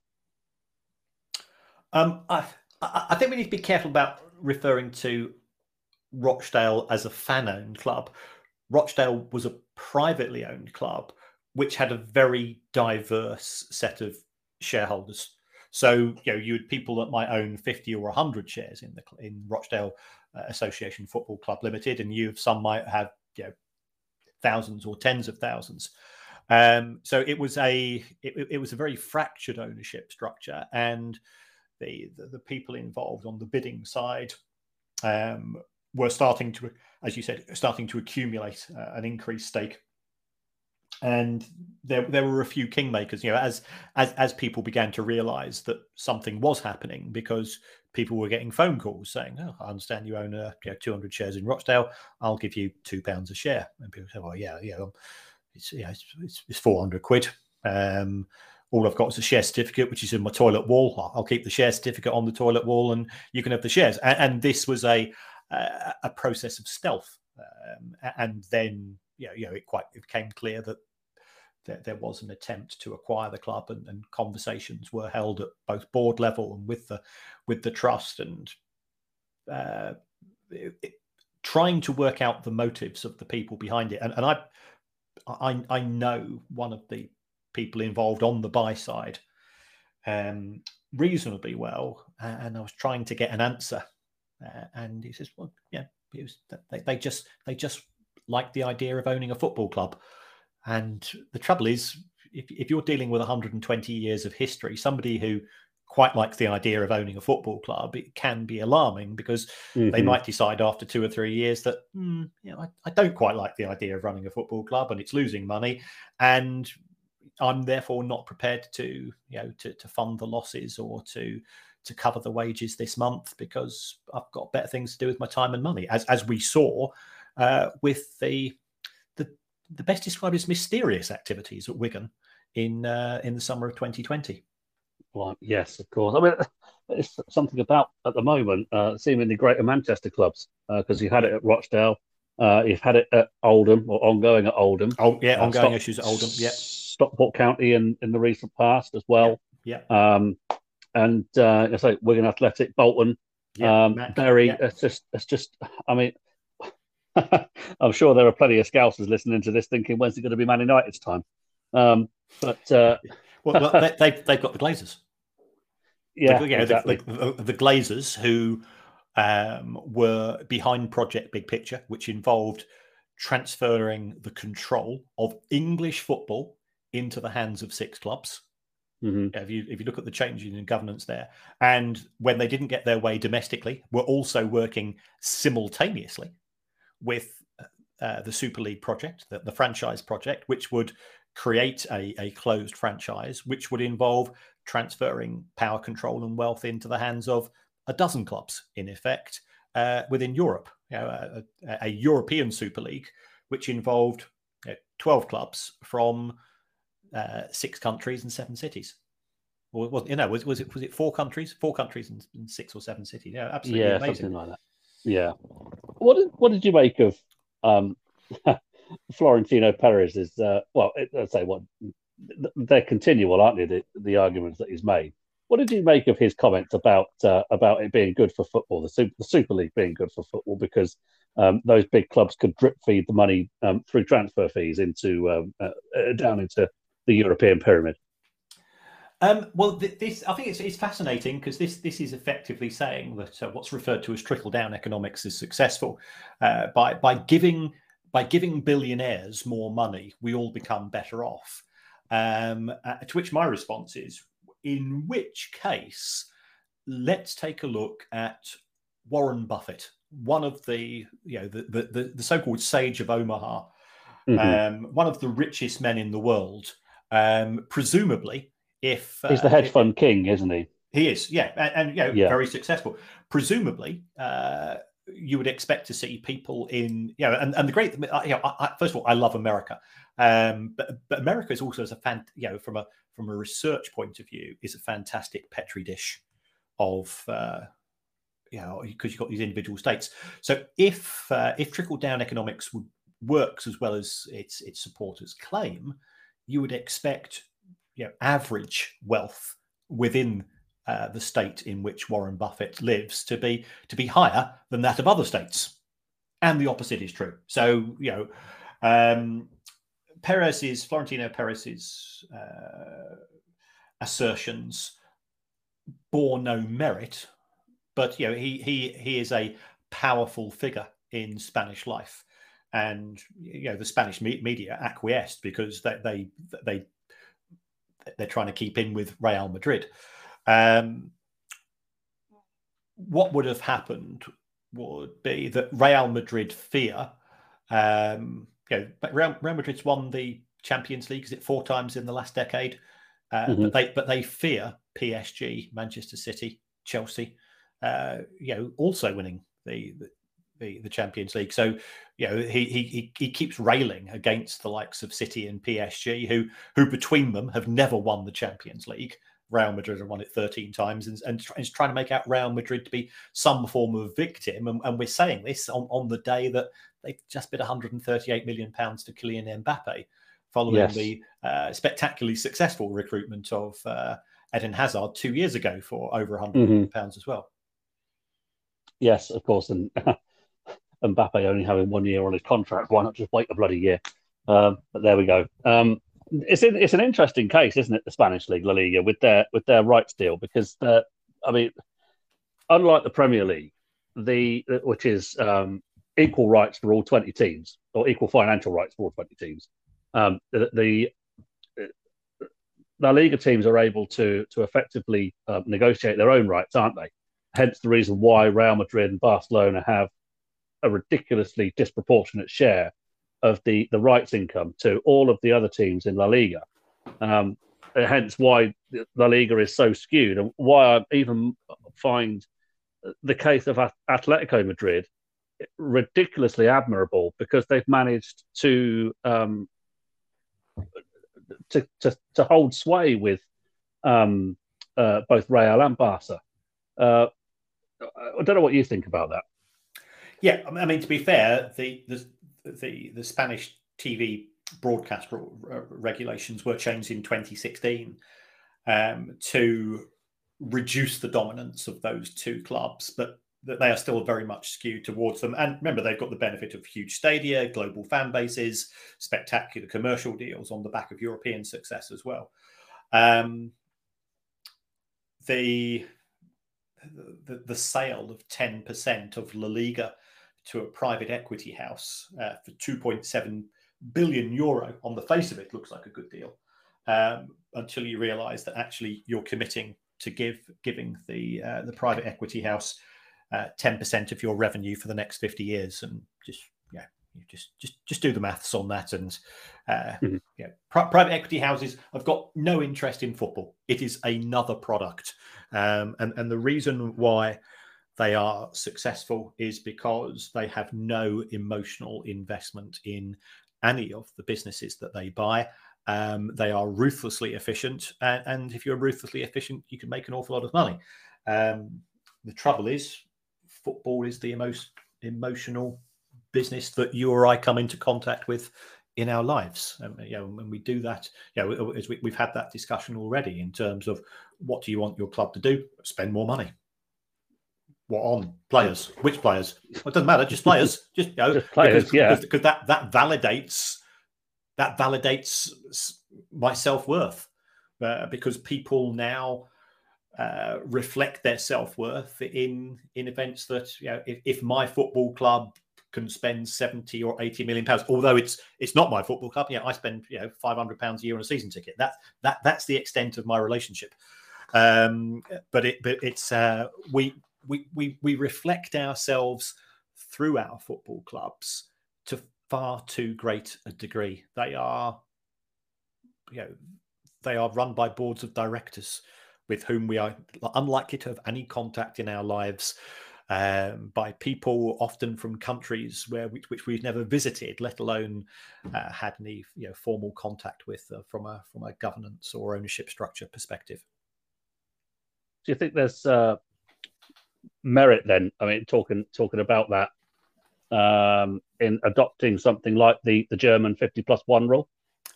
Uh, if if we could turn back the clock, yes but but what we would have to do, uh, you know, if if, if Roman Abramovich has stuck, yeah, a billion pounds, or he's, he's stuck about 1.4 billion into Chelsea, then if he's going to have to give up 50 50.1% of Chelsea, then then he needs compensation, as do all the other mm-hmm. owners.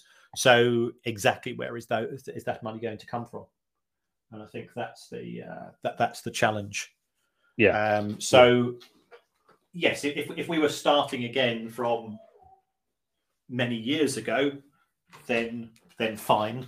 But we are in 2021, and uh, I, I, think it's uh, once again, you know, simplistic populist solution, which has got uh, zero depth uh, in it in, in terms of uh, the the research that's gone into it.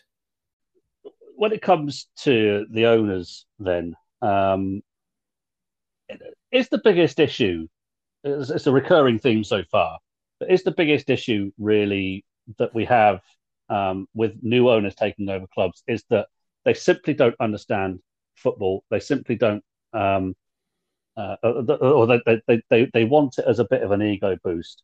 Um, they want to own a football club um, and uh, sort of propel uh, their own name sort of higher up.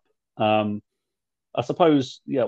Uh, uh, do the do these people then end up um, into the in that sort of spiral of uh, suddenly not realizing, uh, originally not realizing the pressure that they might be under and the decisions that they might need to take, um, and feeling the pressure from from a variety of different groups to to succeed. Is that is that the main reason why we're we're seeing so many clubs with ownership and financial issues in in this country? Um, I, I think it's certainly a contributory factor that we have um, a culture of football clubs being bought as trophy assets. Now, you, you only need two or three of those in each division for that to create significant distortion to the rest of the division.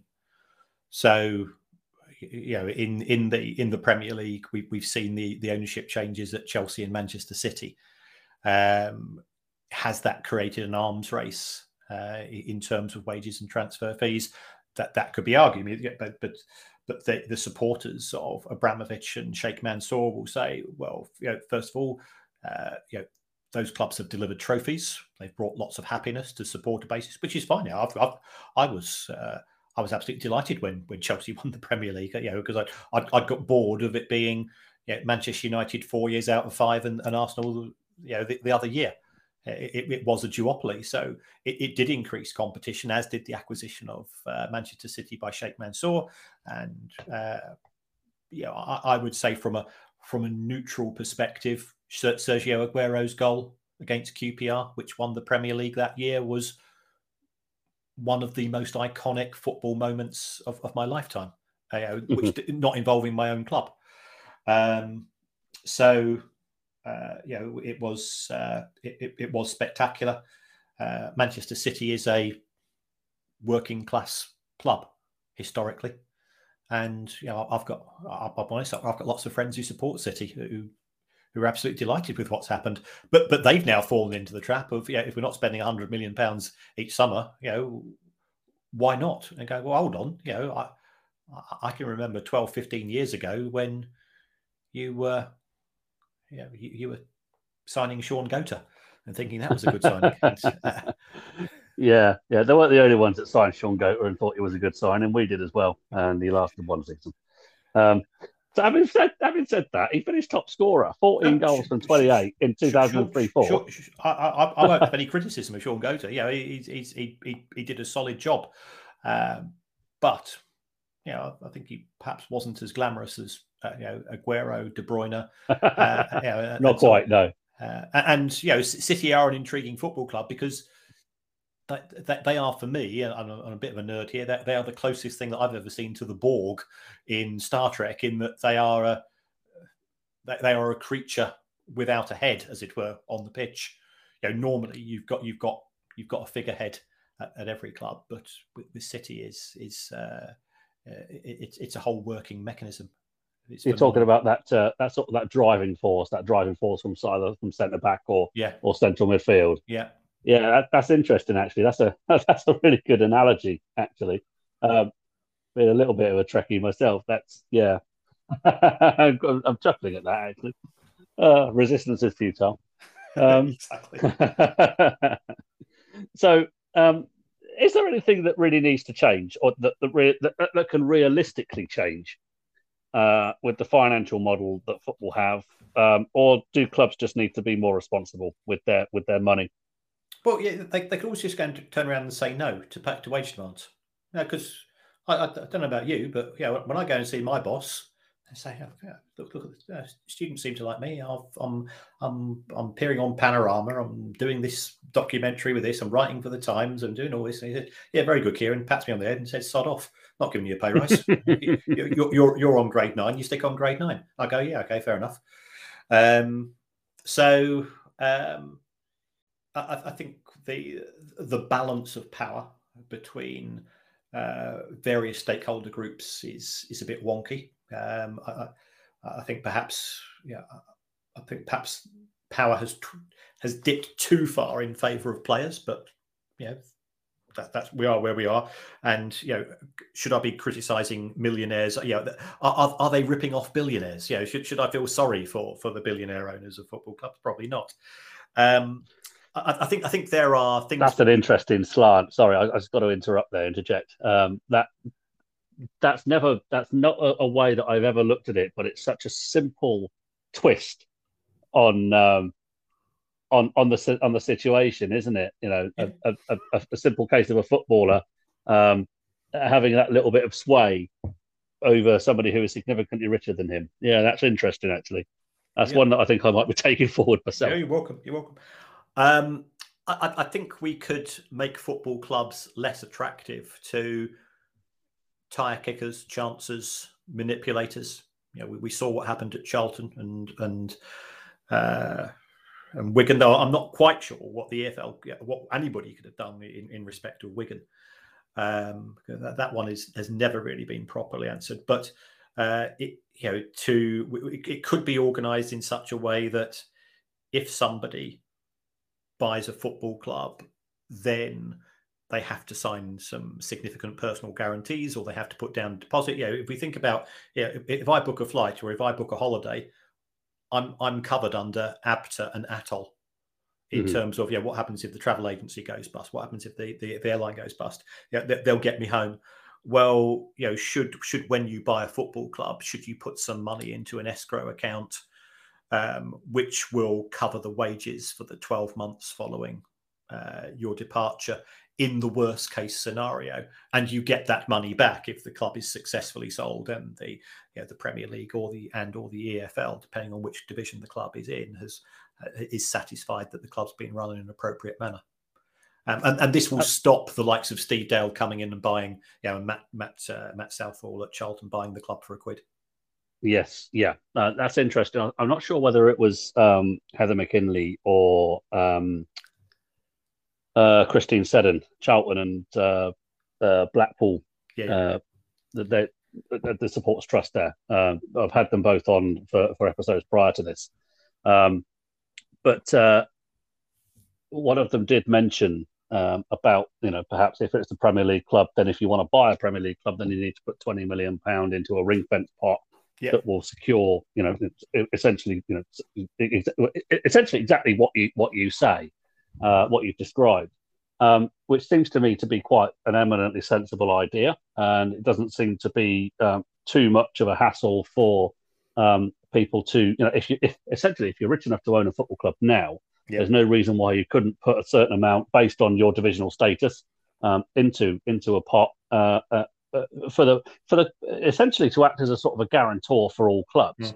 Mm-hmm. Um, that pot could be used to you know, in, in, times of you know significant emergency like for example, you know, instead of having clubs that need to go to the PFA for their wages to be um, to be paid, um, they could, you know, before it gets to that, they need to, they should be looking at, you know, something like that. Um, uh, of course, the other um, obvious asset or facet of the um, of the governance structure is the owners and directors test. Now, the Premier League have significant resources and funds to be able to um, uh, to investigate don't mm. they? Whereas the and, EFL, and, and, they do. It's a tick, it's tick box exercise. Yes, it's a tick box exercise. I distinctly recall again going into into the Reading takeover from Sir John Madejski to TSI. Um, the owners, and uh, sorry, the, the, EFL owners and directors test. They were all ready to, to give it, you mm. know, to give it the uh, um, the go ahead. Um, but we were promoted to the Premier League, and the Premier League uh, wanted uh, significantly more guarantees than than what uh, were potentially being given. Um, I'm not entirely sure of the specific details of how they managed to get it through, but as it transpired, um, the funds weren't there, essentially because Anton Zingarevich wasn't a rich man. It was yeah. his dad, and that's uh, again that's something that, that was that transpired as a result of, um, uh, or that was put into the Al Jazeera uh, investigates program. Mm. Uh, so that's that's obviously common knowledge. Um, it, it just strikes again. It strikes me as though that that should be something that all clubs should be. There should be a, a, a ring fence pot, at, perhaps at FA level, um, for for clubs to pay into um, a, a, seasonal levy almost, um, and for those investigations to be undertaken at all levels across all four divisions, or even even going into the national league. Um, I, I, and I don't know why. I, for the layman like me, I don't understand why that's not the case. Well, the, the reason why that's not the case is that if, if I was a EFL club owner and I wanted to get rid of the club, I'd want as few barriers to the sale of the club to exist as possible. Now, who votes on the rules for that govern the purchase and sale mm-hmm. of clubs? It's EFL so club owners. So it's yeah, yeah exactly. It's, it's, yeah. and there's self there's self interest involved. There's nothing wrong with self interest. You know, we, we, we all are guilty. Well, no, we, we, we are subject to self interest in, in our personal and professional lives. Absolutely, um, we are. Yeah. yeah. And and that's why sometimes you need uh, some form of independent governance uh, involved. Although, you know, you, know, you, you said yourself you're a civil servant. Uh, you know, re- regulators are, are, not are not cure-alls. You know, I, I, I live these days closer to the south coast, and you know, we, have got a we've got a regulator of water, but it doesn't stop Southern Water from dumping you know, hundreds of millions of liters of uh, filthy water into uh, into the sea and into rivers on a regular basis. So you know, I think people have to be a little bit careful. You know, they, they think that uh, off foot or offside or whatever we're going to call the regulator of football will yeah. will prevent another Steve Dale or our Young or uh, you know the debacle at Charlton. It it, it, it won't. It, it might make it a bit more difficult, and that's got to be welcomed. But just be careful. So, I mean, when it comes to the fan-led review, we touched on it a couple of times. Um, we've had the initial report, haven't we, from Tracey Crouch, yep. uh, to the the relevant minister, whose name escapes me. Oliver Dowden. Um, yep. Thank you very much. Um, what again? Uh, talking realist, realistically now, and not not sort of pipe dreams. What what really needs to change, and what will change? Um. Well, uh, Tracey Crouch is confident that the majority of her recommendations a have cross-party support and B have support from uh, the the governing bodies within football. Although the EFL have come out very vehemently against any form of independent regulation, they they'd rather it was run by people such as uh, Peter Ridsdale. Peter Ridsdale. Um, okay, and go, ask yourself why. Um, so uh, yeah, that that's that's where we are at present. Um, yeah, a, a, that would involve uh, an independent regulator, more protection for players at the start and the end of their careers.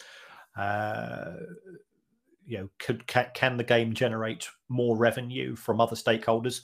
You know, who who have been the biggest victors in since the the creation of the Premier League? It's it's been the the it's been gambling companies. You know, mm-hmm. if, if, you take a look at the uh, 365 and I've got, you know, I've, I've, I've got it against gambling companies. I haven't. You know, they're, they're, successful businesses in their own right, but they make an awful lot of money out of football. Um, you know, the, the I, I, did I did some work for an APPG uh, committee on gambling in in sport, and based on that's a, my an all party parliamentary group, yeah, all party parliamentary group. That's right. So, yeah. so I just took the yeah. four largest gambling companies in the UK, and collectively, their the total money they they they generated from from uh, wages was uh, around about 220 to 230 billion pounds. Now to, now, to give that some sort of context, uh, you know, in a pre-COVID year, the, the NHS budget's 120 billion. So that, that's four companies making twice between them twice as much money as the the NHS. Now, a lot of that money is recycled, you know, because because they pay out on a lot of bets.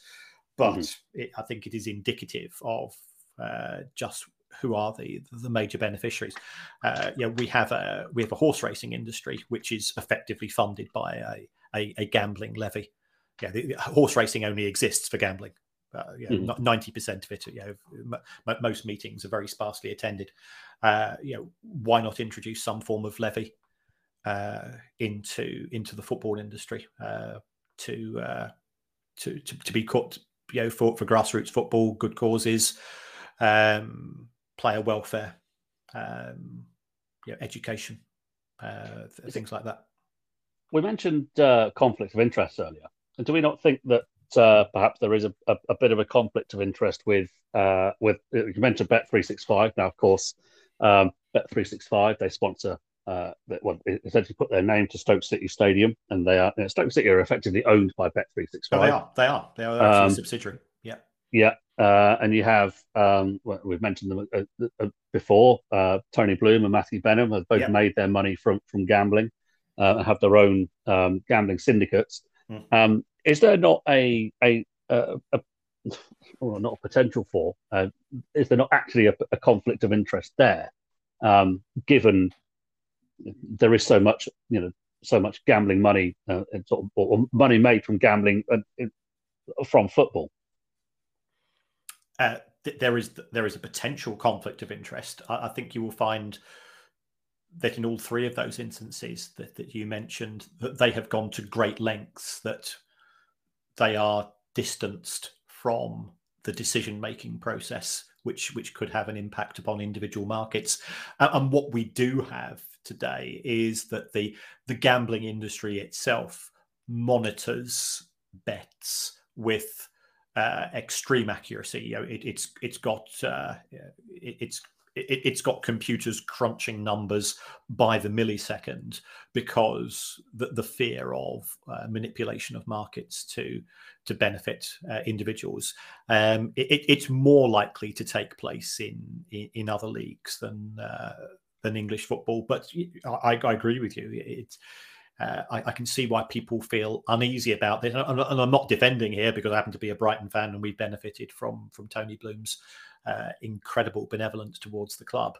Uh, I, I, just think the industry as a whole is uh, mon- monitors the uh, you know when bets are placed, what bets are placed on, and so on with uh, with with forensic accuracy. you know, if, if you want to make money in football gambling, you you you don't you don't tend to do it in English football. There are there are other leagues which I'm aware of, uh, where things can be arranged, shall we say? Mm-hmm. So we think it's it's fairly safe then in, in English football at least. I, I, I think it's fairly safe. Yeah, yeah. Um, yeah, we, we we've seen instances of. I think I think it was Kieran Trippier, wasn't he? He ended up with a ban where he inadvertently said he was, you know, moving away uh, yes. from his club. Yeah, but, but, and, and that, the, but that was there yeah. was no, that was just lads being lads. Yeah, there, there was. Yeah. Yeah, there, there, was nothing. It's effectively a throwaway lump, lump on it kind of thing. That's all he said, yeah. wasn't it? Yeah. yeah. Anyway, uh, Kieran, I'd love to sit and chat football finance, football governance with you uh, for well, it's the sort of conversation that I could have from pub opening time to pub closing time, and we still be talking about the same thing at the end of it. Well, I would be anyway. I don't know about you, but uh, let's before we wrap it up. Um, this is uh, the last little section, and it's just a little bit of light-hearted fun. Um, it's it's my favourite little bit actually. Uh, the significant six. So six questions, six of your favourites essentially. Okay. So question one then: What is the favourite game that you've ever been to? Um, the favourite game I've ever been to is Hereford United versus Brighton Hove Albion on the 3rd of May 1997, which mm-hmm. stopped us from going out of existence. Um, it was there was there, it's my favorite game, and yet there was zero enjoyment because yeah. we drew one one. We we initially scored an own goal, We equalised in the 62nd minute, and then you know I'd spent the first hour biting my fingernails, thinking we were losing, we were going to go out, uh, and I spent the final 28 minutes praying for survival, and it was a horrible, yeah. horrible. It, it, it's you know this this sounds this sounds glib, and it, and, it, and, and I shouldn't even be saying it. it it's like sitting next to a dying relative, hoping that they're going to come through, and you're constantly looking at the life support machine. And, and I went through that with my father, and I remember doing that in 1976. Or I saw I saw my father being given the last rites, and, and that was that's the nearest analogy you can go to. And then I have to remember it's only football, uh, but it was yeah the, the the match I can remember every second of more than any other carrying on that that analogy, then the um, the, the, the the man who uh, kept the life support machine on, shall we say, uh, Robbie Reinelt, in the sixty second sixty second minute, wasn't it? Yes, and it, was right in front yeah. of the right in front of the Brighton fans as well, um, and he managed to hold out until well until full time clearly, and yeah. not just saved your skin, but in many ways saved the club, didn't it? Oh yes, yeah, because um, whether the uh, whether the the National League or its equivalent would have given us a license to play at Gillingham or or its equivalent. Yeah, we'd managed to negotiate that with the Football League at the time and, and uh, Graham Kelly. Um, I'm I'm I'm not certain that there were there, there were no guarantees, and there was far more there was far less money in non-league football than there is today. Um, so, know, could we have afforded to have covered the rent at uh, at Gillingham? You know, nobody knows. Mm-hmm. But uh, having having that happen on the in 1997 and 20 years later, after a little bit of a meandering journey, um, it all it all came good for Brighton in the end, didn't it? And you're still at that status now with the what 30 is it a 33,000 capacity stadium um, in Falmer and Premier League status and it, it was more than more than anything, all an upward journey from that moment. Really, um, a significant moment in Brighton's history. Yes, yeah, it was. Uh, uh, I mean, what what happened when when we scored the goal was it, it, was a terrible, terrible game of football because the players were transfixed by fear. Um, I think their goalkeeper scuffed a, a clearance to our centre forward. He shot Craig Maskell. The ball hit the post. And then time stood still because the ball bobbled out from the post and six people descended on the ball the goalkeeper, a couple of defenders, a couple of our players, including Robbie Reinelt. And for that, and, and, I, and I can still just think what's happening now. And then the ball hit the back of the net. And know, we we all we all have a huge release when when the when you score a goal.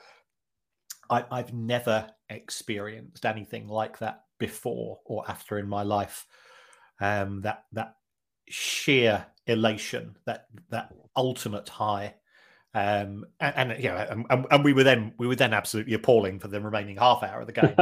um, it was just just that Hereford were equally bad yeah, yeah, kind of surprise for 92nd and 91st place teams. Yeah. Um, I, you know, I, am listening to you thinking about that that massive release when that equaliser scored. Um, uh, maybe it's the eternal pessimist pessimist in me, but if if that was Reading, this has happened um, at different times for different circumstances, but um, I I'm not sure I could go absolutely absolutely berserk and just release everything because I'd be holding things in thinking there's still half an hour to go and it's only one all. Maybe if it was a you know, a three niler and that was the third goal, yeah. it would be a completely different scenario for me.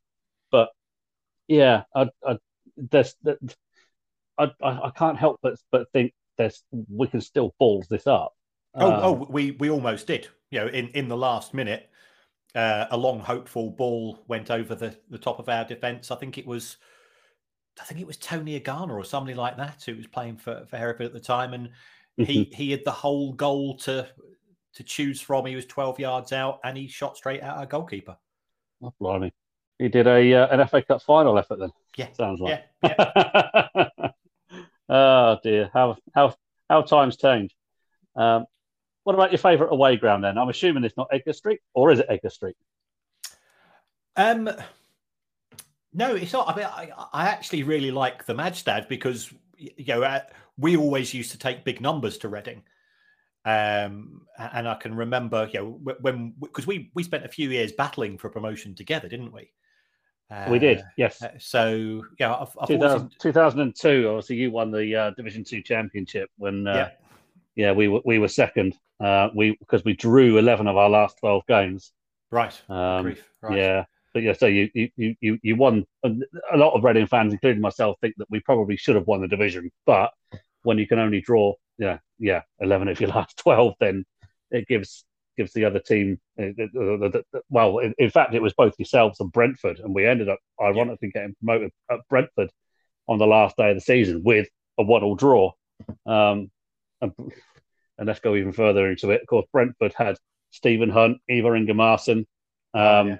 Yeah. Uh, Steve Sidwell. Of course, mm. you'll be familiar with Steve Sidwell, oh, yeah, um, all playing well. for them. Steve Steve Coppell as their manager. Mm. Um, yeah. So, um, but yeah, uh, no, sorry, yeah, there was that there was that time. Uh, there, there, there, there, seemed to be not a degree of jealousy, but a degree of, I mean, I suppose uh, uh, envy and jealousy the same thing. Um, there's a subtle difference between the two, but there seemed to be uh, sort of that that degree of narkiness from Brighton fans um, because we had the Madejski. Yeah, yeah, um, oh yeah, and was, Bright, yeah. Bright, Brighton obviously knew that they were at the Withdean. They knew that they could they could, you know, they they wanted and they needed a, a stadium similar to, if not bigger than, yeah. um, the Madejski. And of course, they got it in the end, and it, it's bearing fruit now. But at the time, six thousand capacity stadium was really holding you back, wasn't it? But you know, you're still able to, on the pitch at least, um, of, sort of lock horns on an equal footing with with a, a, team with at the time significantly more resources that Reading were. Yeah. Oh, yeah. Yeah. And we, we were quite we were quite chippy about it. You know, we we um, and that gave us, you know, it, it was sort of uh, the squad we had at the time was the the closest thing I would say to to Wimbledon's crazy gang. Yeah, they were they were street fight. It was a street fighting team plus Bobby Zamora, who was God. Mm-hmm. Uh, and yeah. you know he his purple patch in in the two seasons when we had yeah, we, we won back to back championships on on the strength of, of Bobby's ability to to score was uh, was amazing. Ha- having come through that very lean period where yeah we couldn't afford to sign anybody, we were we were finishing ninety first, uh, so he he became our sort of icon um, as as as a player. And you know, I, I remember when he came back a, a, few years ago, and you know, Bobby were the first to admit that he was you know, his his, his legs weren't what they used to be. But uh, I, I, remember being at Elland Road when he scored last minute winner there, and that was the, you know, sort of one of his first matches back. That was that was an incredible experience. Yeah, he was a bit of a thorn in the side um, for Reading over the yes. years, um, and yes. an exceptionally gifted gifted player. And of course, he scored. I think in the in the February it was uh, at the Withdean. It was our first ever visit to the Withdean we were top of the league. Brighton were second. Yeah. Um, but yeah, it was horrible squally night, which Brighton comfortably won and deservedly won three one, which kind of just pushed them on. You got managed to get a nil nil draw at the Madejski about a month. I, later, I was there. Yeah, I remember that. Yeah. Yeah, yeah. You denied a last minute winner as well. We with, were, uh, yeah. a, a, a, nothing foul. I think it, I'm not sure if it was Phil Whitehead. We had so many keepers that season. Um, I might have been Phil Whitehead, but yeah, and it was right in front of your fans. Yeah, um, yeah, a, yeah. A, Gary, Gary cagey game. Yeah, yeah, Yes, yeah, very, very cagey game. Um, yeah, you that was uh, yeah. It, it, it, we'd started showing a few nerves at that point in time. And that was when the draws really started started happening. Games that we should have won, uh, we ended up drawing two two, one all. Um, yeah, it was uh, a difficult end of the season, but we got there in the end, just about. So was was 0102 your favourite season then, or is there another one? Um, I, I would say the year that the, the I would say that the year we were promoted under Gus Poyet from League One. 10 11. 10 11, yeah. Possibly. Yeah. Uh, because for the first time in my time supporting the club, we had an identity in terms of the way that we played football. Mm. Uh, he he he encouraged the centre halves to carry the ball. You know, it, it was it, we became a real ball playing team.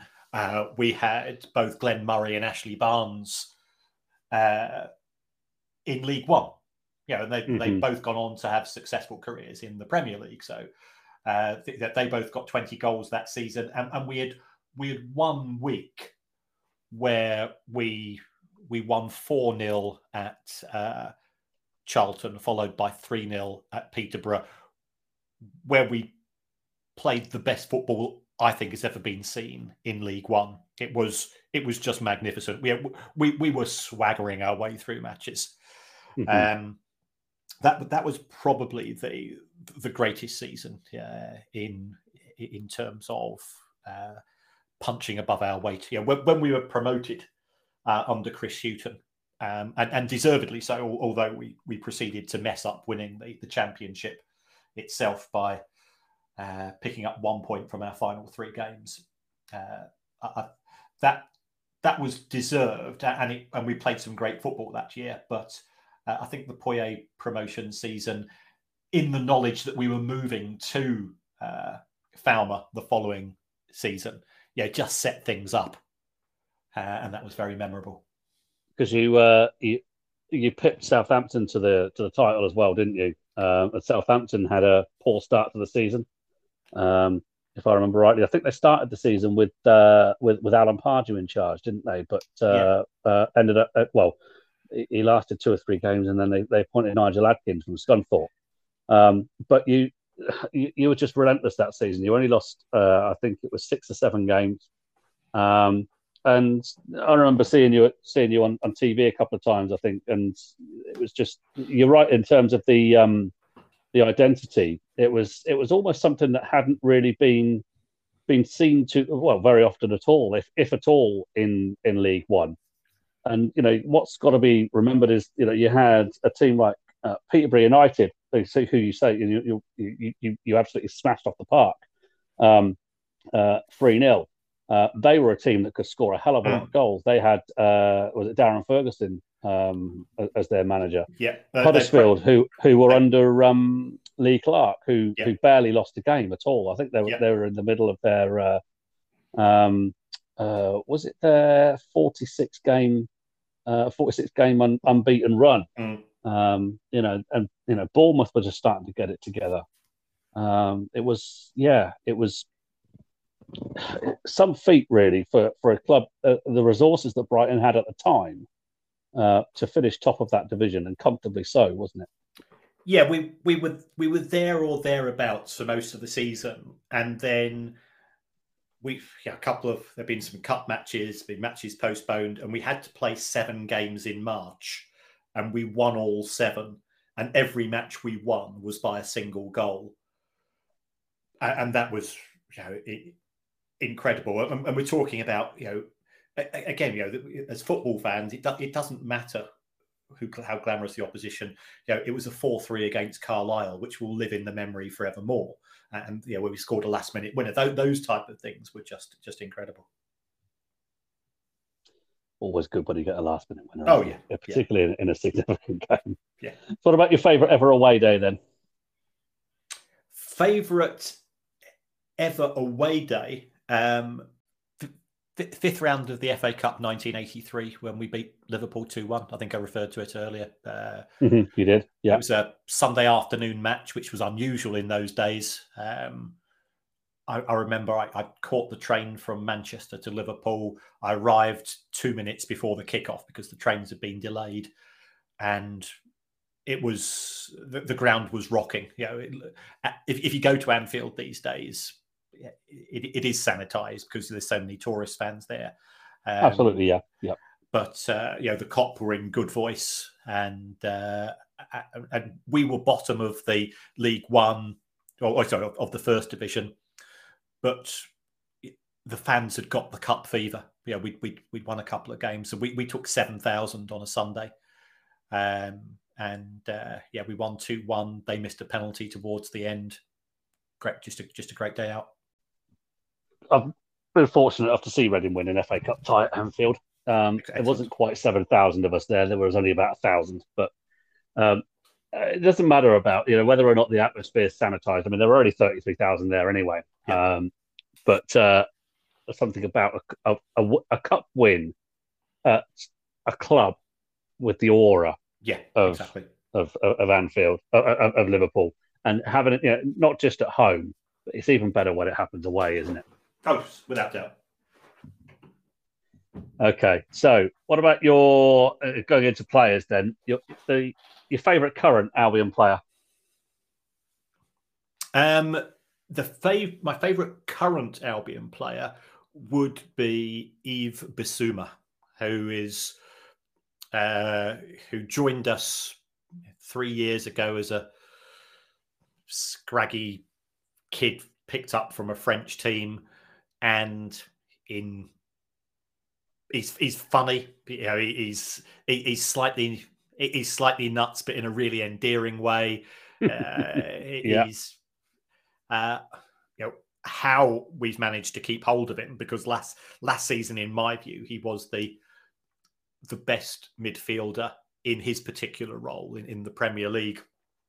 His his he's uh, he, he's ironed out his deficiencies in his game and he's become a complete midfield player. He's, he's only 25. Uh, you know, I'm just keeping my fingers crossed that, that nobody does come in for him in this window because without doubt, he was our best player by a country mile last season. Although he he didn't win Player of the Season because Leeds United fans hijacked the Player of the Season awards and voted for Ben White instead. Um, but yeah, mag- magnificent player, really nice kid, um, and you know somebody who I think will will grace a club of a far higher stature than Brighton Hove Albion pretty soon.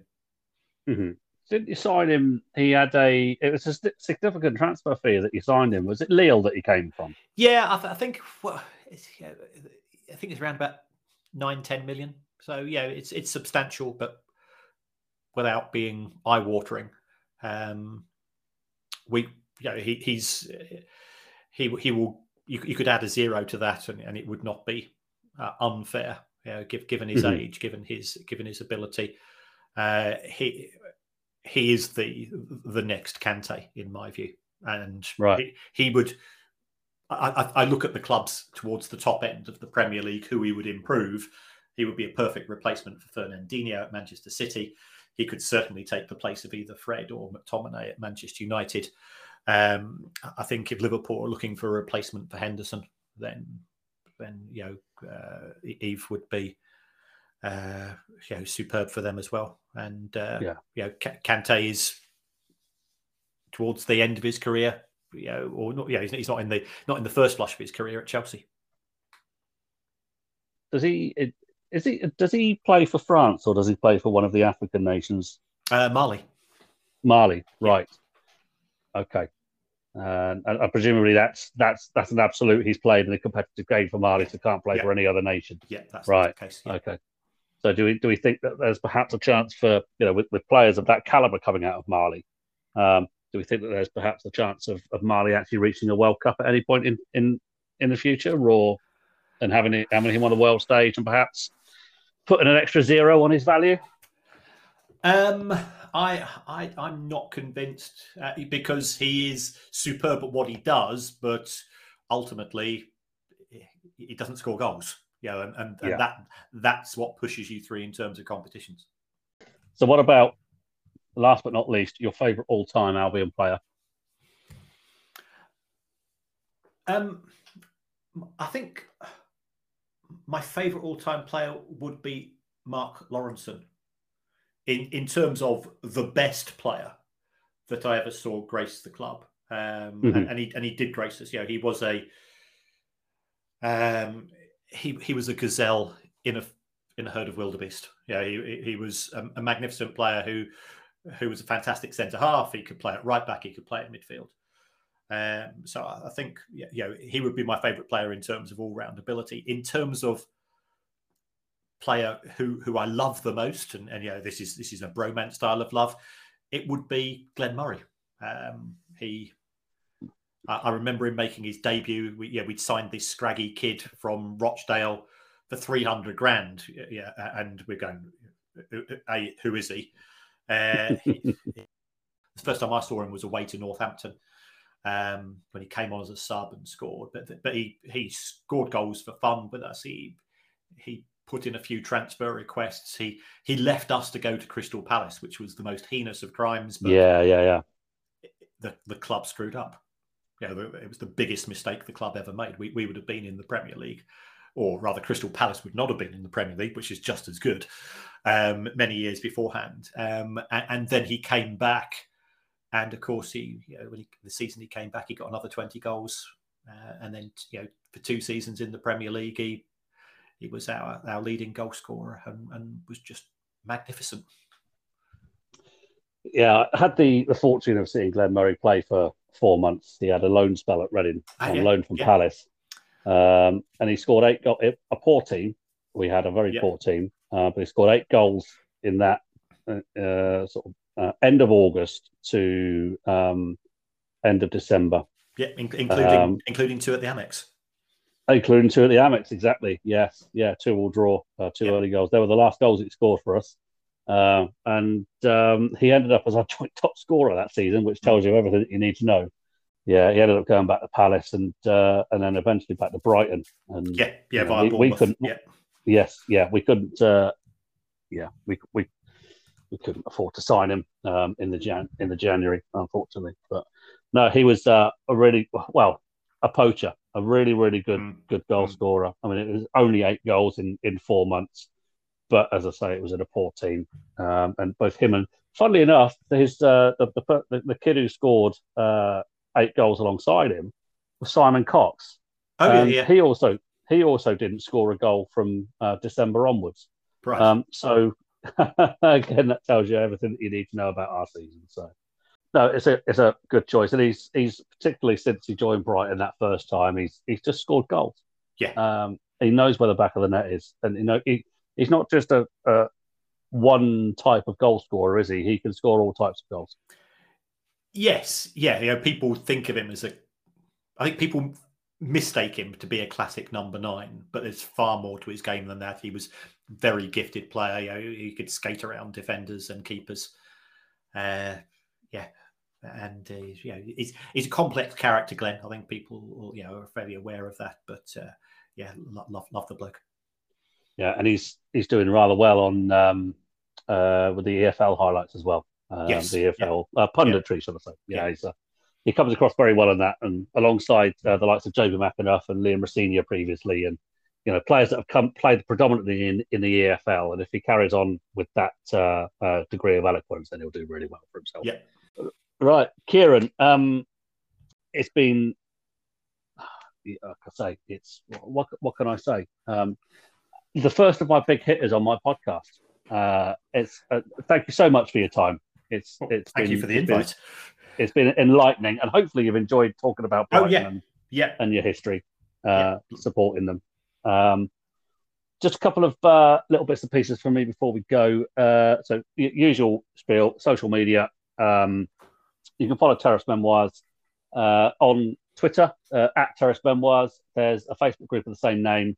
Uh, and if you've got any issues, you want to uh, sort of come on the show, you want to recommend somebody, uh, put me in touch with somebody, or uh, anything along those lines, or even if you want to discuss what you want to have for tea in, in the evening, then just give me an email.